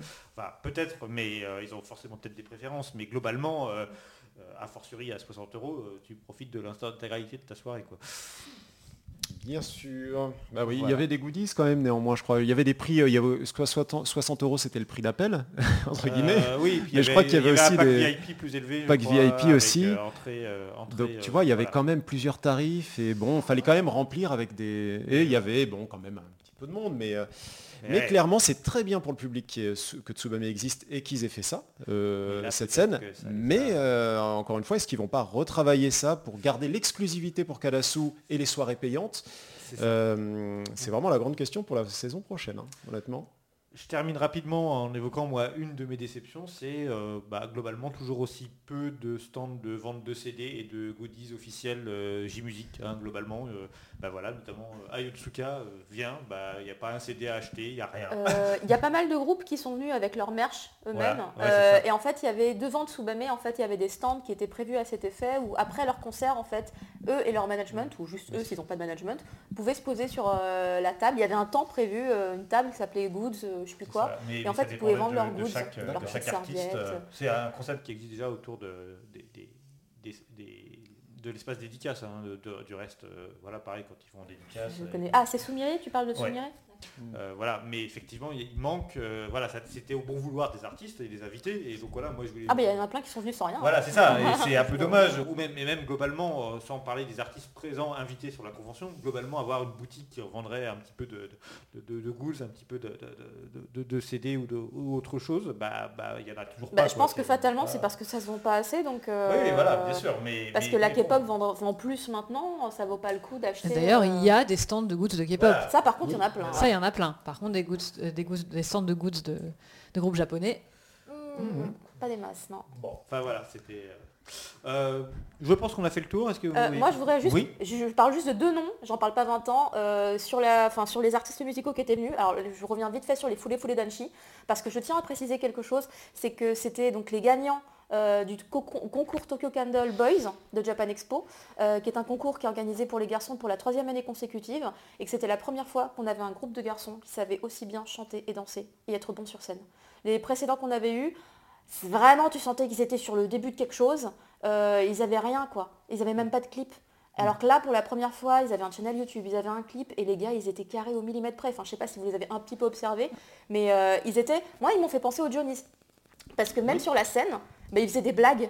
Et je me suis dit, oh, on dirait qu'ils nous font un sketch comme dans une émission de télé et tout. Et il y avait en fait des, des membres qui avaient des rôles attribués. Genre, il y a le machin qui va dire une bêtise, euh, toujours sur la même bêtise sur l'argent, et l'autre qui va lui dire, euh, t'es vraiment trop con, et qui va lui taper sur la tête, tu vois. Ils avaient des, des rôles un peu Il avait comme des rôles, et je crois qu'au début du concert, ils se présentaient justement euh, quel était le rôle de chacun. Parce que j'ai aussi assisté au, sur la Tsumame et sur la Kalasu, parce que j'ai trouvé ça très drôle. Et, euh, et en effet, ils avaient euh, des rôles, ils faisaient des petits sketchs, euh, des, petits, des petites scènes marrantes entre les chansons. Et donc moi j'ai trouvé qu'ils étaient excellents et même en chant, ça, franchement ça allait de ouf. Et l'autre nom de, dont je voulais parler, c'est les Iron Attack. Parce Ah que, oui. euh, Très très bon. en fait, moi, c'était une grande surprise pour moi, euh, ce groupe, mais enfin, leur musique, elle passe crème.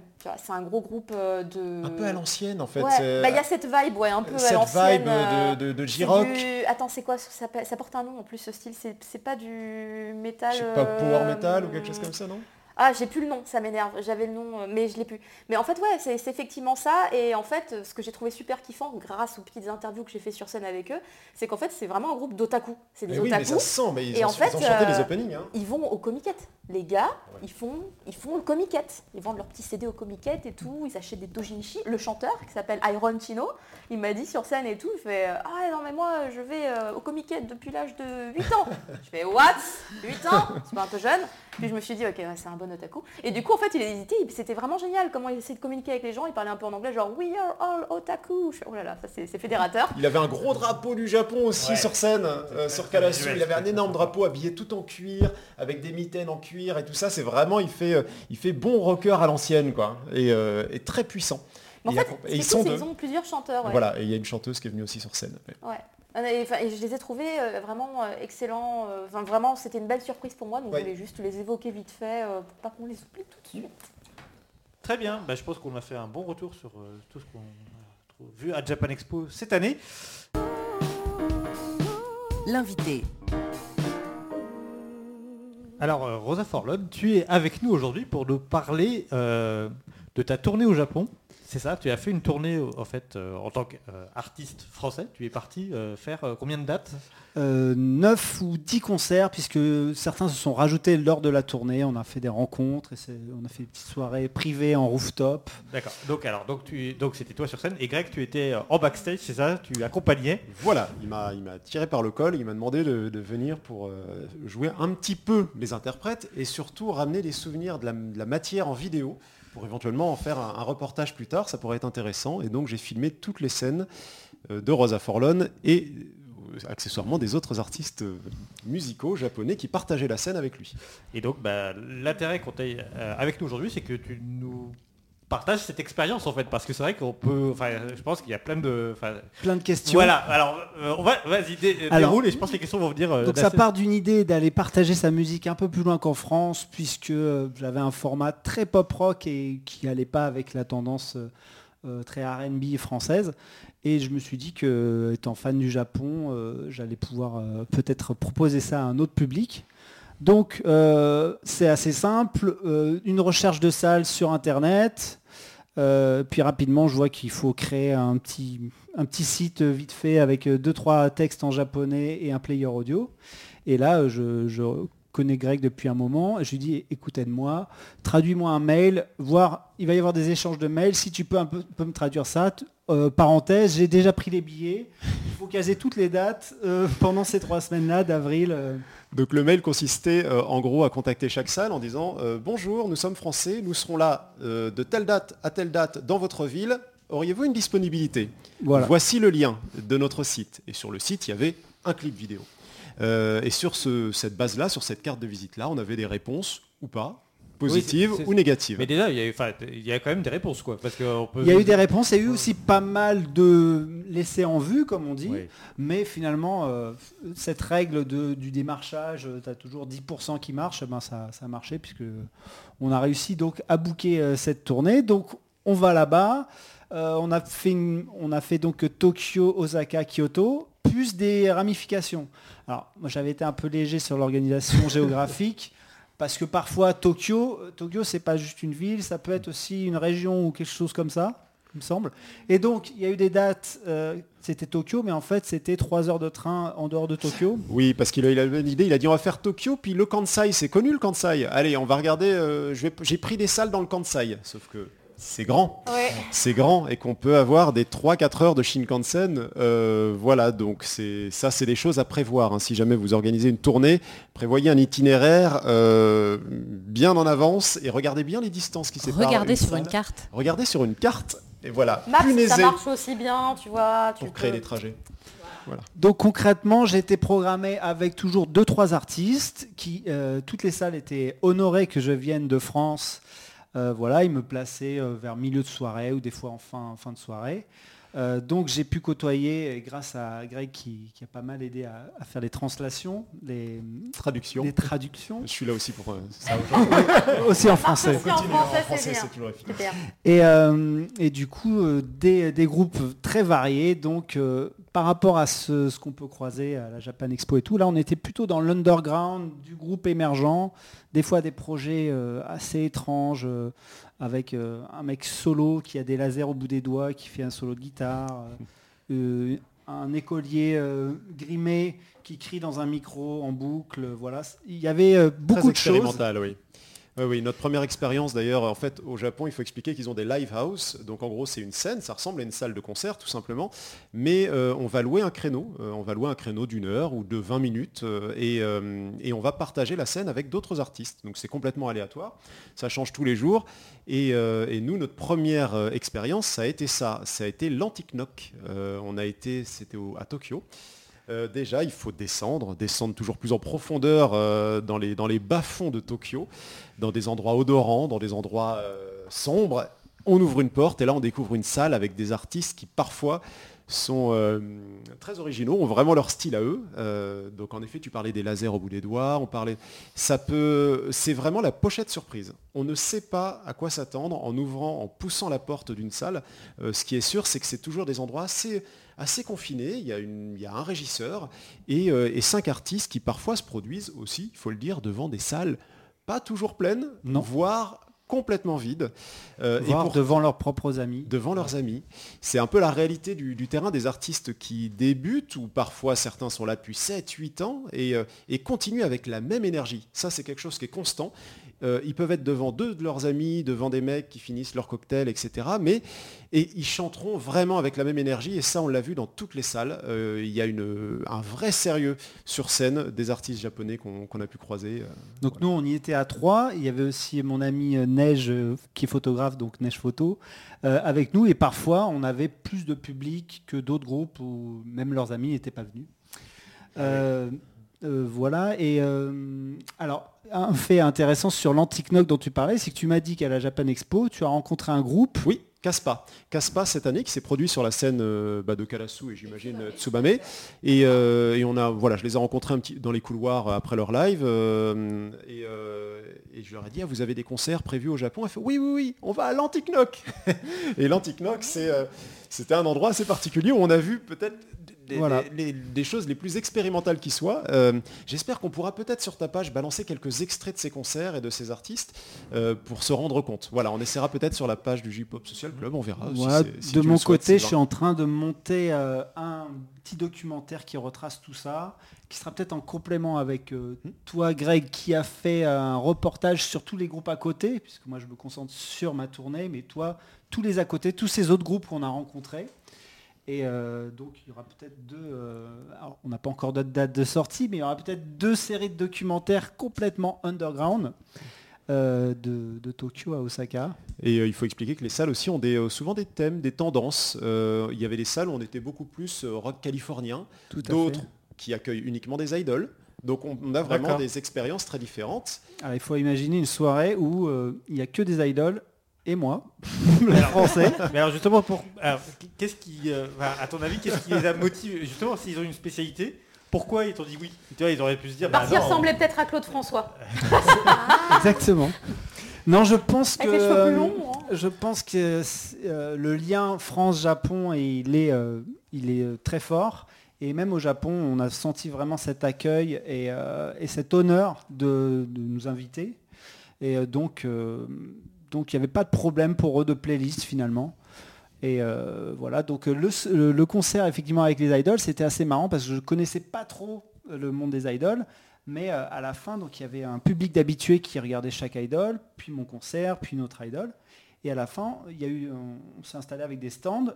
Le patron de l'endroit euh, m'a donné un petit, euh, m'a prêté un petit Polaroid pour que je fasse des photos de moi avec des fans. Et il m'a dit voilà, les gens vont payer et il faut que tu te prennes en photo avec eux. Ils font ça avec chaque, chaque idole. Donc c'était une expérience Et- et- assez. euh, Donc tu étais une idole le tour d'une soirée. J'étais une Oui, idole, il faut le Vécu voir. la idol expérience. totalement. Il, a de, de- il avait de longs cheveux blonds vénitiens, ça a beaucoup plu, euh, je Voilà. pense. J'avais un de- stand de merchandising. C'était exotique. Ah oui, tout à fait. Ouais. Alors, Très français, je les fait cheveux un, bleus. un stand de merchandising avec deux badges. Là, je les montre. euh, C'est pas un très badge radiophonique, mais Oui. Alors, avec, on a- euh, oui. avec mon personnage, euh, on va dire, euh, designé sur Snapchat. Alors en effet, il y a des badges avec euh, à, à l'effigie euh, de Rosa Forlon. Voilà, Ah oui, je et vois. Voilà, le nom de cette tournée c'était Ah oui, je vois parce que bah, du coup, je l'ai vu. Ça faisait d'aller jouer là-bas. Parce qu'en effet, là, tu parles de merchandising. Il faut savoir de quoi vivent ces artistes. C'est euh, c'est pas toujours simple, parce qu'ils ont parfois 4-5 albums sur leur stand de merchandising, parfois ils ont juste des cartes, euh, des cartes de visite, des cartes postales, mais ils essayent tous, il y a un temps pour la vente, un, un temps qui est vraiment planifié. Euh, euh, déjà, il faudra peut-être qu'on revienne sur la, la journée euh, d'un concert, comment on organise, euh, on planifie. C'est intéressant, ça ressemble à ce que vous avez dit sur la Japan Expo. Voilà. Il y a un horaire de répétition d'installation vraiment très militaire, quoi, avec Oui, des créneaux. ça, vu, vu, effectivement, là, on le ressent bien quand ils viennent en France, que de toute façon c'est très timé, donc Ta, euh, on ta, imagine ta, bien ta. qu'au Japon c'est Et la puis le, suivi d'un le- Jiko Shokai, Ah oui, très c'est- important. La présentation, on se met en cercle, comme tous il les disait, artistes, bando meeting. bando meeting. Et, Ah oui, euh, donc il y avait quand même une vol... Enfin, c'était pas juste chacun dans son coin. Ah qu'il y avait vraiment... une- On partage dans une soirée, Il une scène... une et cohésion donc, aussi. euh, Voilà. oui, non, mais c'est intéressant parce que ça pourrait tout simplement... Voilà, Mmh. il n'y a pas d'intérêt euh, spécialement. euh, C'est ça. et Les non, ingénieurs du son, euh, le directeur de la salle, chaque groupe, tout le monde se parle. On va passer tous une bonne soirée. On est tous là pour faire de la bonne musique. on se voilà. présente, d'où venez-vous, quelle musique, voilà, et on s'encourage. On s'encourage tous, euh, on crie notre joie ensemble, euh, enfin d'être ensemble, et euh, voilà, bon courage, le concert commence dans 10 minutes, et voilà, et on est, on est lâché sur scène. Au niveau donc juste du, de la vente de billets, parce que ça c'est un, c'est un élément important, les artistes vont se produire gratuitement quand ils sont invités. C'était le cas de Rosa Forlone. Tu venais Voilà. gratuitement. Les salles Gratuitement. étaient, euh, étaient disponibles. Il n'y avait pas à payer quoi que ce soit. En revanche, pour les artistes japonais, c'est un peu différent. Ils doivent s'engager à vendre un nombre de billets. Alors nous, on a l'exemple de, de 10 billets à 2000 yens, par exemple. Euh, donc ils s'y engagent par écrit. Ils doivent donc rechercher des, des- des amis, euh, des Ouais, invités, à qui vendre ces billets. Si jamais ils n'arrivent pas à les vendre, ils payent de leur poche. C'est marrant, c'est pareil euh, la boxe. La boxe? Ouais. Parce qu'en fait, j'ai- je lis un manga qui s'appelle Rikudo, édité chez Kazé. Et en fait, quand Rikudo euh, commence à faire ses premiers matchs, bah en fait, c'est lui qui doit vendre les billets. Ah bah voilà. Bah alors c'est peut-être un standard. C'est peut-être un Peut-être standard. que c'est une méthode déjà. Ouais, J'ai jamais ça, entendu parler de ça. mais Ouais, oui, et Peut-être tu que c'est la marques, euh, méthode au Japon. Ouais, tu marques le nom des, des- des invités vraiment sur une feuille. Et, euh, et si jamais ta feuille est, est vide, et ben tu payes chacune des places pour lesquelles tu t'étais engagé. Ah oui, à- oui, ouais. c'est c'est- ouais, c'est dur. Ça peut être assez euh, ruineux. Donc, il faut avoir de bons amis euh, prêts à acheter un, un- un billet. Et donc, euh, et puis ensuite, il y a donc ce fameux, ce fameux merchandising et, euh, et ils sont très généreux. C'est-à-dire qu'ils sont, ils- je crois qu'à chaque concert, tu as reçu des albums euh, comme ça, Voilà. finalement En ils échange. s'échangent entre eux. Oui. En échange de mon propre merch que j'avais anticipé, voilà quelques badges et euh, C'est très généreux, quoi. C'est très bonne ambiance. Il y a vraiment un côté bon enfant où les groupes se respectent tous, ils s'écoutent tous. Donc après leur concert, ils restent dans la salle, ils s'encouragent, ce sont les premiers à Oh applaudir, là, à lever les bras, à se mettre au premier rang. Non mais c'est vachement bien, ouais, Euh, parce qu'encore une fois, on peut se dire une, une scène partagée, euh, chacun est dans son coin et chacun vient faire euh, sa prestation et une fois que c'est terminé, euh, huit. Ah oui, non, c'est pas la guerre de l'ego, c'est vraiment, euh, on ils partagent tous un peu les mêmes, euh, les mêmes euh, succès, les mêmes galères, les, tu sens voilà beaucoup d'échanges, Ouais. beaucoup de hugs à la fin, Voilà. à l'américaine euh, Waouh. et, euh, et certains effectivement des euh, en termes d'influence, vraiment, ils, ils euh, cachent pas le fait qu'ils s'influencent de, la musique parfois américaine, californienne, comme tu viens de dire. Et, euh, du coup, c'était euh, là, c'était au-delà des frontières de pouvoir parler musique. euh, voilà, au-delà de l'image qu'on peut avoir euh, très euh, fermée de la musique japonaise, enfin très spécifique. Là, on pouvait parler euh, entre musiciens, on va dire. D'accord. Et euh, comment dirais-je, d'un point de vue euh, strictement professionnel, quelle différence tu as pu ressentir entre ce que tu peux faire justement en, France en, termes de concerts, en termes d'organisation, et euh, les concerts du coup que tu as pu faire euh, au Japon? Est-ce qu'il y avait des, choses vraiment qui t'ont marqué? Oui, de mon point de vue, l'écoute est vraiment beaucoup plus attentive. Et euh, après, voilà, sans cracher sur la France, vraiment en France, l'é- l'écoute est un peu parfois critique et un peu difficile. J'ai connu d'autres pays aussi en dehors de la France, mais le Japon vraiment est très bon public, très ouvert. Et le moment du concert, voilà, la- les, les gens sont très attentifs. Euh, parfois, il ne s'agit pas trop pendant les chansons, ils se déchaînent entre les chansons et après la chanson reprend, hop, on se tait, voilà. C'est presque euh, scolaire quoi, comme façon d'a- d'agir. Et donc, euh, ça donne envie de leur rendre de la même manière une, une écoute respectueuse lorsqu'ils viennent en France. Et d'un point de vue musicien, c'est très agréable d'avoir ce, ce niveau d'écoute.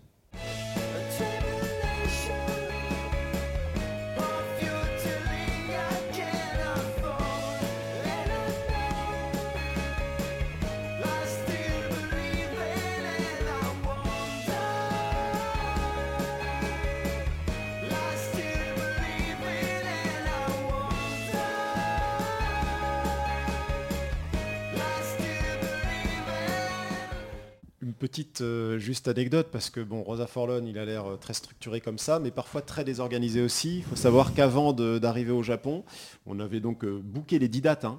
Tout, était, tout était prêt. Il me dit, bon, allez, faut que je m'achète une guitare. Voilà.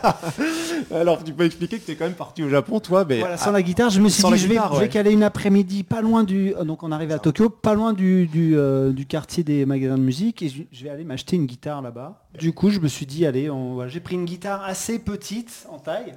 euh, et euh, voilà, le, comme il y avait un petit problème dessus, la, la personne, euh, le vendeur me l'a fait à 30 euros. Voilà, C'était quand même très risqué quoi. Il a pris un truc, ça ressemblait à un banjo. Je lui dis mais on a 10 dates, t'es seul en scène avec une guitare et t'as pas de C'est ce que je guitare. me disais, sur les vidéos, ta guitare était toute petite. Et voilà, elle a une guitare minuscule. Euh, bon, on pourra peut-être montrer quelques extraits, hein, on sait jamais. Voilà, un peu une, une petite guitare. Et euh, finalement, mais cette petite guitare, je, je savais, parce que j'étais venu avec mes pédales d'effet, qu'une fois branchée, après tout ça allait partir dans la sono de la salle et que le son allait être pas conséquent. Et euh, il C'est n'y un a pas eu de il sait tout à fait ce qu'il fait, je ne sais même pas pourquoi tu étais inquiet. Non, mais c'est ça qui est- anticipé. C'est intéressant, c'est qu'il y avait un vrai langage de musicien, c'est-à-dire que sur scène, il y avait des câbles partout, parce qu'il utilise beaucoup d'outils électroniques aussi. Euh, et, euh, et- et je- là, pour le coup, j'étais complètement perdu, et pourtant, tu arrivais à échanger, mais sans problème, avec les régisseurs qui branchaient les câbles où il fallait. euh, vous Ouais, maniez exactement. C'était un langage universel en fait. Exactement, Voilà, la musique, c'est pour le coup, la technique musicale et, et des câbles, Alors, ce c'est qui est incroyable universel. au, au Japon, c'est que quand on s'installe, on fait la préparation, il y a des salles avec euh, des assistants ou des assistantes, puisque vraiment il y a autant de- d'hommes que de femmes qui travaillent dans, dans ce milieu, ce qui n'est pas le cas par exemple en France. Et euh, donc une fois les répétitions faites, des personnes arrivaient, ils mettaient des petits scotch un peu partout pour que euh, lorsque mon tour euh, euh, de jouer euh, venait le, le soir, ils replaçaient tout au millimètre près, là où, là où j'avais mis mes, euh, voilà, mon, mon matériel. C'était pareil euh, sur Tsubame. C'est très japonais de faire ça parce que effectivement, en fait, comme euh, euh, Enfin, ils se mettaient des petits, des, des- des- des marqueurs, tu vois, c'est ça, du gaffeur pour marquer tel endroit, tel machin et tout, parce que comme ils revenaient plusieurs jours d'affilée, bah, ils savaient que c'était à tel endroit qu'ils avaient posé tel appareil et ça allait plus vite effectivement le, le lendemain. Voilà. D'accord. Et bah très bien. Chouette, chouette aventure du coup. Alors qu'est-ce que tu en retires toi? Qu'est-ce que tu... Alors ce que j'en retire, c'est que vraiment le, le Japon devient une- un passage obligé pour promouvoir sa musique, à mon sens. Euh, c'est pas parce qu'ils sont loin sur une île qu'il faut pas, faut pas y aller. Et du coup, euh, voilà. et, Et, et du coup, quand bien même justement, enfin on en a suffisamment parlé dans le podcast, c'est vrai que c'est euh, un univers musical qui est très fermé, qui est très euh, fermé sur lui-même. Voilà, on l'a déjà suffisamment dit, ces artistes qui produisent pour le territoire japonais et sans en sortir, on le reçoit bien en France. Et donc quand c'est dans l'autre sens, finalement, voilà, il n'y a pas de, de barrière, t'as pas non, de- aucune de- barrière, vraiment. On est les bienvenus, ça se sent, et euh, il faut juste euh, voilà, y aller, et on sera très bien accueillis.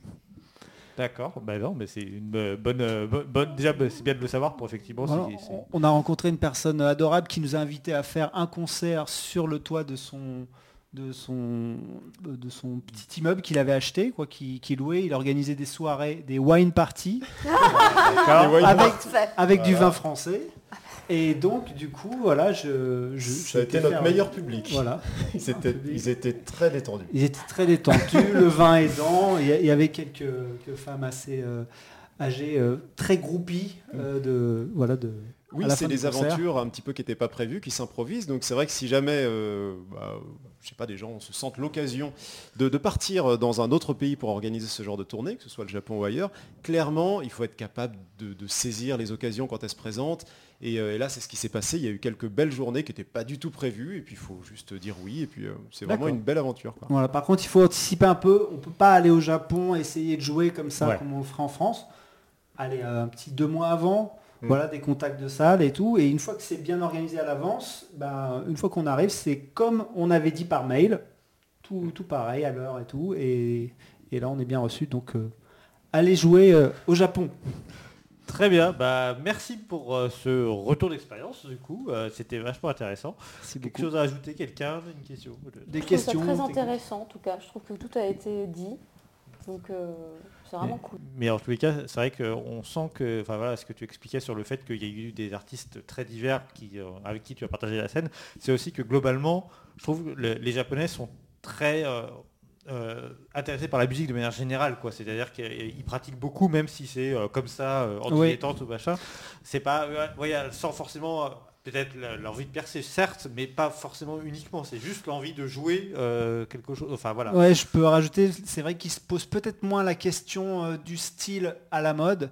Ils vont euh, vraiment un peu comme des peut-être des, des otaku dans leur spécialité, dans ce qu'ils préfèrent le plus et ils s'y plongent énormément. Donc des fois on, est choqué de, découvrir des artistes. Par exemple, j'avais vu un, musicien qui était face à son ampli tout seul en train de faire du bruit. Bon, ça a pas c'est assez particulier, mais en tout cas, on sent que la personne, euh, elle a été, Ouais, elle fait son truc. elle euh, fait son truc et elle adore faire son truc. Et euh, ça, c'est vraiment, euh, c'est vraiment un exemple à suivre, quoi, de, de s'écouter soi-même et d'aller au bout de son, de son art et de son inspiration. J'ai une petite question. Est-ce que, alors après, euh, peut-être qu'on n'a pas tous la même perception de la musique, mais moi j'ai un tout petit peu le sentiment que euh, être éduqué entre guillemets euh, à la musique, euh, ça reste un truc un petit peu élitiste. Euh, Enfin, moi, c'est le sentiment que j'en ai en tout cas parce qu'il faut faire du solfège, il faut euh, prendre vraiment des cours à part, euh, conservatoire ou des cours même, tu vois.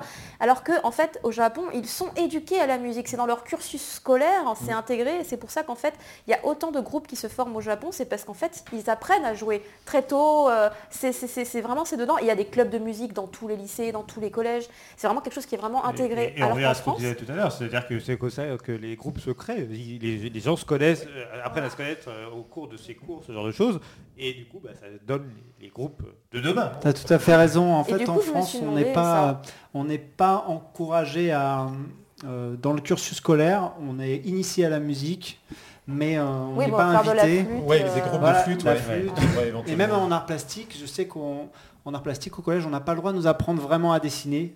C'est chacun qui va, qui va tester des choses. On réserve l'étude du dessin à des cours particuliers ou Mm. des études supérieures. Et c'est un peu pareil en musique. Et donc c'est dommage parce que ça, ça fait au final que en France, on a...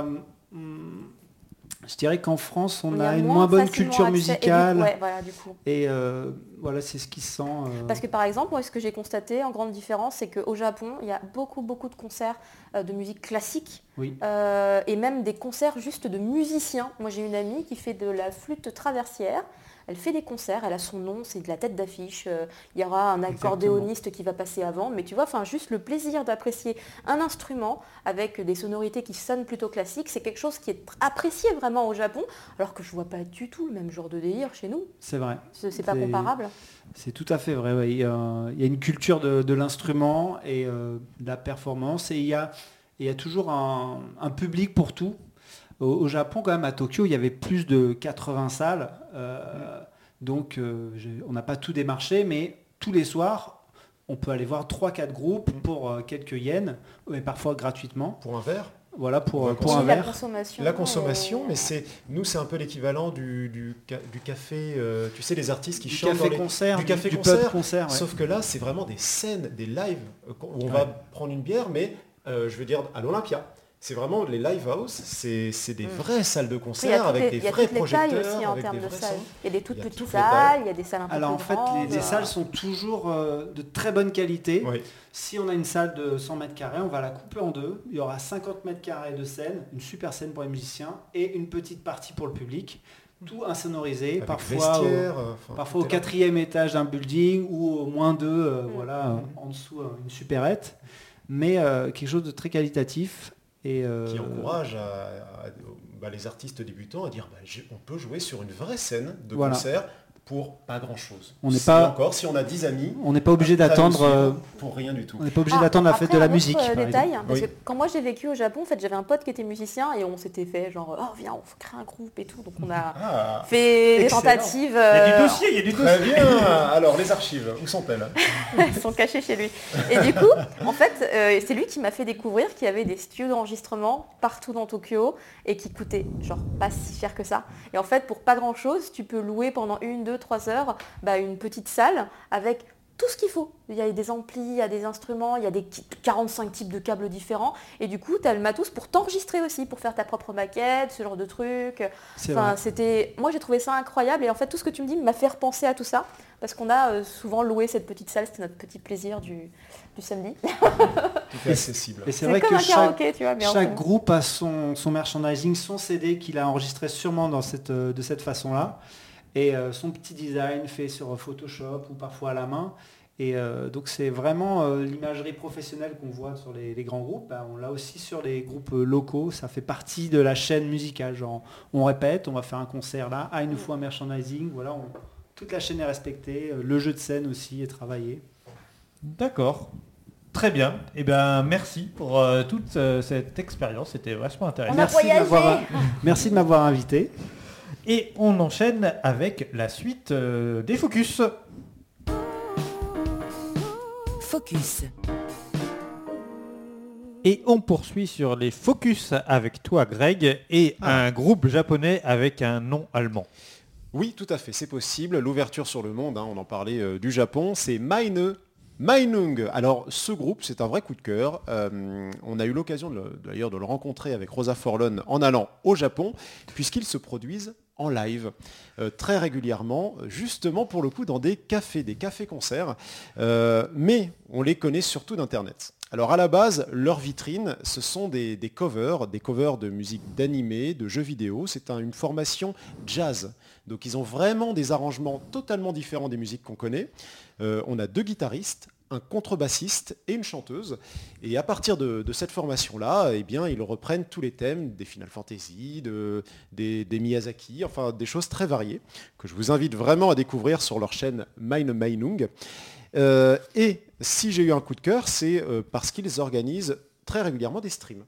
Et donc ça permet en fait d'échanger avec eux directement au moins une fois par mois, un peu comme les Full Moon euh, Live euh, à la limite de, de, de Moo Moon, quelque chose de très cosy. Du coup, c'est sur YouTube ou c'est sur euh, une autre Merci de poser la question, c'est sur YouTube. Si Je me permets de rajouter que depuis peu, ils sont sur Instagram. Ils ont remis tous leurs épisodes YouTube sur Instagram et ils font des lives Instagram. J'ai Ah, pu en le voir un. futur, le futur, ça va beaucoup, beaucoup trop vite. Oui, je sais, Caro.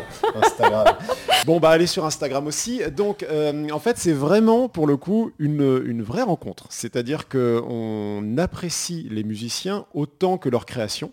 Euh, ils parlent pas du tout anglais et pourtant ils s'efforcent d'échanger avec des gens qui viennent du monde entier pour leur échanger des, mots sympas. Euh, si vous avez le courage euh, de tenir la nuit, eh bien, eh bien Is With Not, c'est le nom de leur performance en live. Il y en aura une le 21 septembre sur YouTube. Voilà, je sais pas si Instagram fait du stream encore. Ils n'ont pas encore cette qualité-là. Peut-être qu'il y aura deux caméras. Euh, voilà. pas. Donc sur YouTube le 21 septembre, euh, vous pourrez donc apprécier leur création originale, parce qu'il y en a, ils ont sorti plusieurs albums, une dizaine. On va écouter d'ailleurs un extrait, dans- j'espère, euh, très vite. Et, euh, et, puis, euh, et puis plein de covers. Et ils vous demanderont vos chansons préférées. Donc n'hésitez pas, si vous avez envie qu'ils vous improvisent, parce que c'est une formation de jazz, il y a beaucoup d'impro, du, des, chansons qui viennent du monde du jeu vidéo ou de l'animé, eh bien vous pourrez voilà, demander votre euh, setlist préférée. Voilà, donc le 21 septembre, allez sur leur chaîne Meine Meinung, et puis on écoute un extrait de Starbust, une de leurs créations, cette fois originale.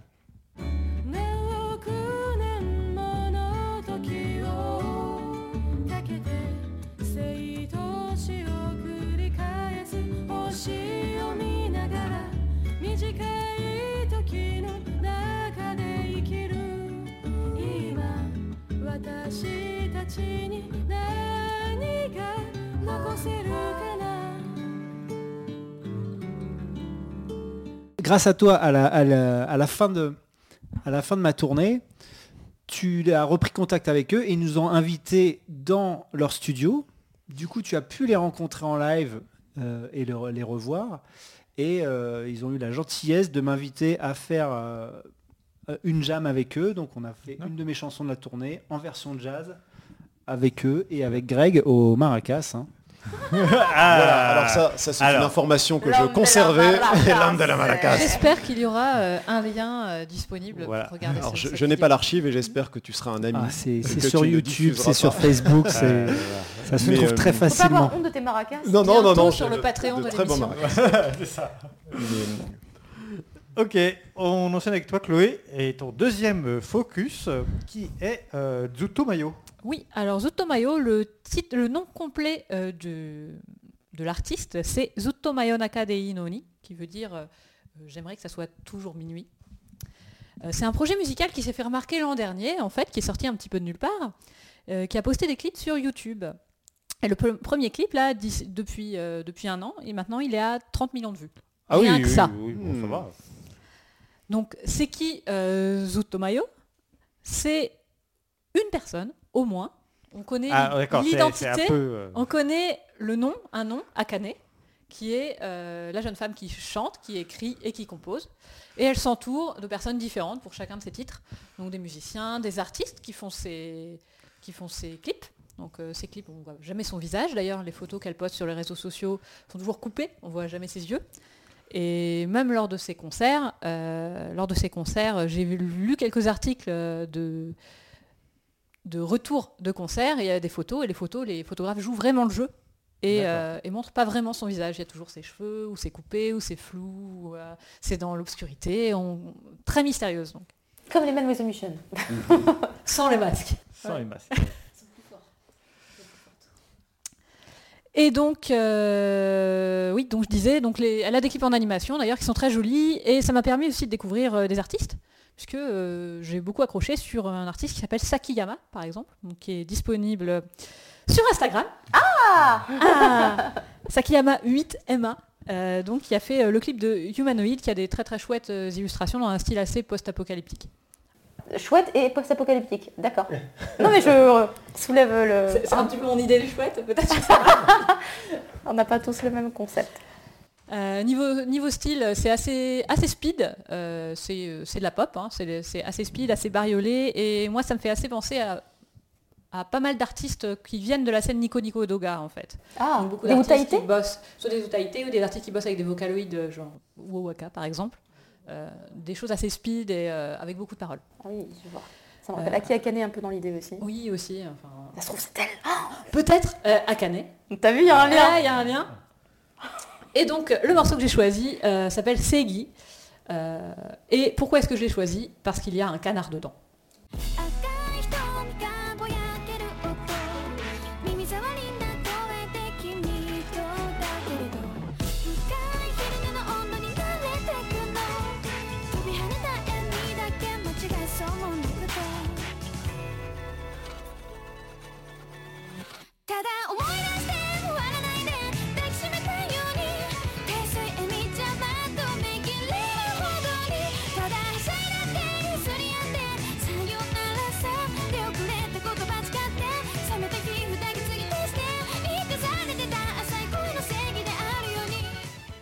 Mais c'était très sympa. Oui. Moi j'ai vraiment, vraiment très belle beaucoup aimé. Ouais. Avec un canard, donc qui a intégré carrément euh, la composition. Coin, coin. On l'a entendu. Très bien, euh, merci pour euh, ces jolis focus. euh, et on termine avec euh, l'agenda, évidemment. L'agenda. On attaque l'agenda euh, avec euh, les 27 et 28 septembre, le groupe euh, Minami Deutsch, décidément, je ne sais pas ce qu'il y a avec l'Allemagne aujourd'hui, qui sont en concert à Rennes et à Lille. Du 5 au 17 octobre, c'est Miyavi qui est en tournée européenne. Il, y a trois dates en France, à Paris, Bordeaux et Villeurbanne. Les 12 et 13 octobre, c'est Distant Worlds Music from Final Fantasy à Lyon et à Toulouse. Euh, le 1er novembre, euh, il y a Chai, Chai, je sais jamais. C'est Chai. Chai, Chai. Chai. Au Pitchfork Music Festival, c'est à Paris. Euh, moi, j'ai vu le groupe euh, bah, quand ils sont passés là euh, au printemps. euh, c'est très sympa, vraiment. voilà. Et bah, je sais pas d'ailleurs, elles, elles étaient, elles suivies par Trax pour Arte. Je sais pas si le reportage est déjà passé, mais en tout cas, voilà. A priori, si c'est pas encore passé, ça ne devrait tarder. Au mois de novembre, c'est Guitar Wolf qui revient pour, également en tournée européenne avec deux dates en France à Paris et à Nîmes. Ça me fait plaisir. Ah, oh, oh, tu iras J'irai. Voilà, et bien tu pourras nous raconter ça la prochaine. Voilà, la prochaine fois, je pourrais vous raconter ça. Euh, le 26 novembre, c'est Crystal Lake, mais c'est presque des habitués, euh, Crystal Lake, ils seront au Trabendo à Paris. Là, alors là, après, on a un enchaînement. Le... Que des habitués. Ouais, Boris, Mono, Envy. c'est ça. Ils sont... Et alors, c'est vraiment à, à, à tir groupé, hein, parce que donc c'est le, le 11 décembre, euh, il y a Boris au Gibus à Paris. Le 12, le lendemain, c'est Mono au Petit Bain. Et le 15, c'est Envy à la maroquinerie. Donc, euh, Qui est déjà euh, complet. Et ouais, alors Envy, c'est déjà complet. Donc voilà. C'est un groupe, un groupe de scrimo pour ceux qui ne sauraient pas. Donc, bah, en tout cas, voilà, il y a le, ce tir groupé avec trois groupes japonais en trois jours, quasiment. Donc, c'est... Ah mais c'est que des styles en plus très très très différents parce que Boris ça n'a rien à voir avec Mono, qui n'a rien à voir avec Envy. C'est clair. Ensuite, on passe en 2020 avec du 25 janvier au 8 février la tournée européenne de Dire en Grès. Ça, on en avait déjà parlé euh, juste avant l'été, euh, avec deux dates à Paris, à Bordeaux, euh, à deux dates en France, décidément, à Bordeaux et à Paris. Et également euh, Baby Metal, qui sera en tournée européenne du 3 février au 1er mars, avec une date en France qui est également complète. À Paris. À Paris. Qu'est-ce que j'ai dit? En France. À Paris. Et donc à Paris, Ça veut dire. hein. ce sera le 9 février. voilà, merci Caro. Et c'est plein. Et c'est complet, ouais. Et euh, tout, euh, ça vient de tomber en avril 2020, c'est Loudness sera également en concert. Euh, là, euh, du coup, je crois que c'est en région parisienne, si je dis pas, c'est pas tout à fait à Paris. Ce sera le 14 avril. Voilà au niveau agenda. Je- Pour le moment, j'ai rien noté d'autre, mais Que euh, personne dise, il n'y a jamais de concert de groupe japonais en France. voilà. Ça Mais fait quand même pas mal. bah, euh, et puis il y a du Ça choix, du coup, il y, a- y y vraiment des styles très variés, donc. euh, Mais il n'y a pas Oshinogen. Oh, c'est la fille qui ont rajouté une couche. On te le chantera pour toi, on ira au karaoké. Voilà. Voilà, on va chanter Mais peut-être que maintenant, avec euh, l'ouverture des, des Johnnies à l'international, ils vont venir chez nous. Alors là, ça King and Prince, je donne 500 balles le billet. Je veux, je veux les toucher avec mes mains. Euh, je pense que pour 500 balles, tu auras droit juste à un coucou de loi. On sait pas, on sait pas. Je peux au moins toucher leurs mains, normalement. Il y a le handshake à 500 balles.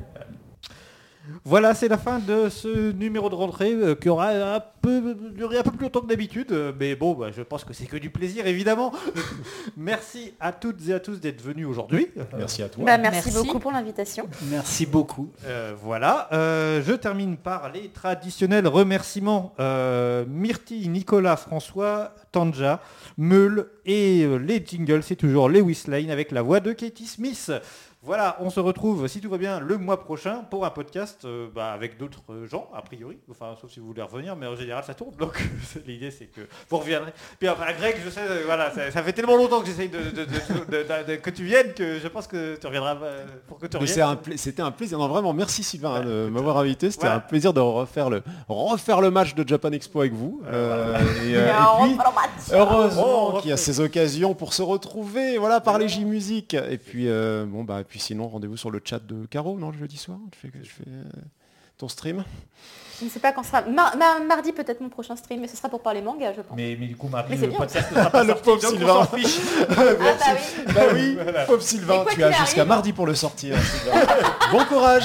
Après, le canard On va te lâcher là. hein. après Allez, sans faire le boulot. tuto Instagram, tu peux l'avoir euh, tous les jours sur Instagram. en Je fais des stories tous les jours. D'ailleurs, on va faire une stories pour dire qu'on a fini le podcast. Alors quand on l'aura vraiment fini, c'est-à-dire dans... C'est ça, quand euh, on aura enfin dit au revoir. Merci de nous avoir suivis. On a Vous avez compris que ça aurait été très long euh, cet enregistrement, mais on est encore là et j'espère que ça vous a plu. Merci Sylvain. À la prochaine, Merci salut. Sylvain Merci beaucoup. Le J-Pop Social Club.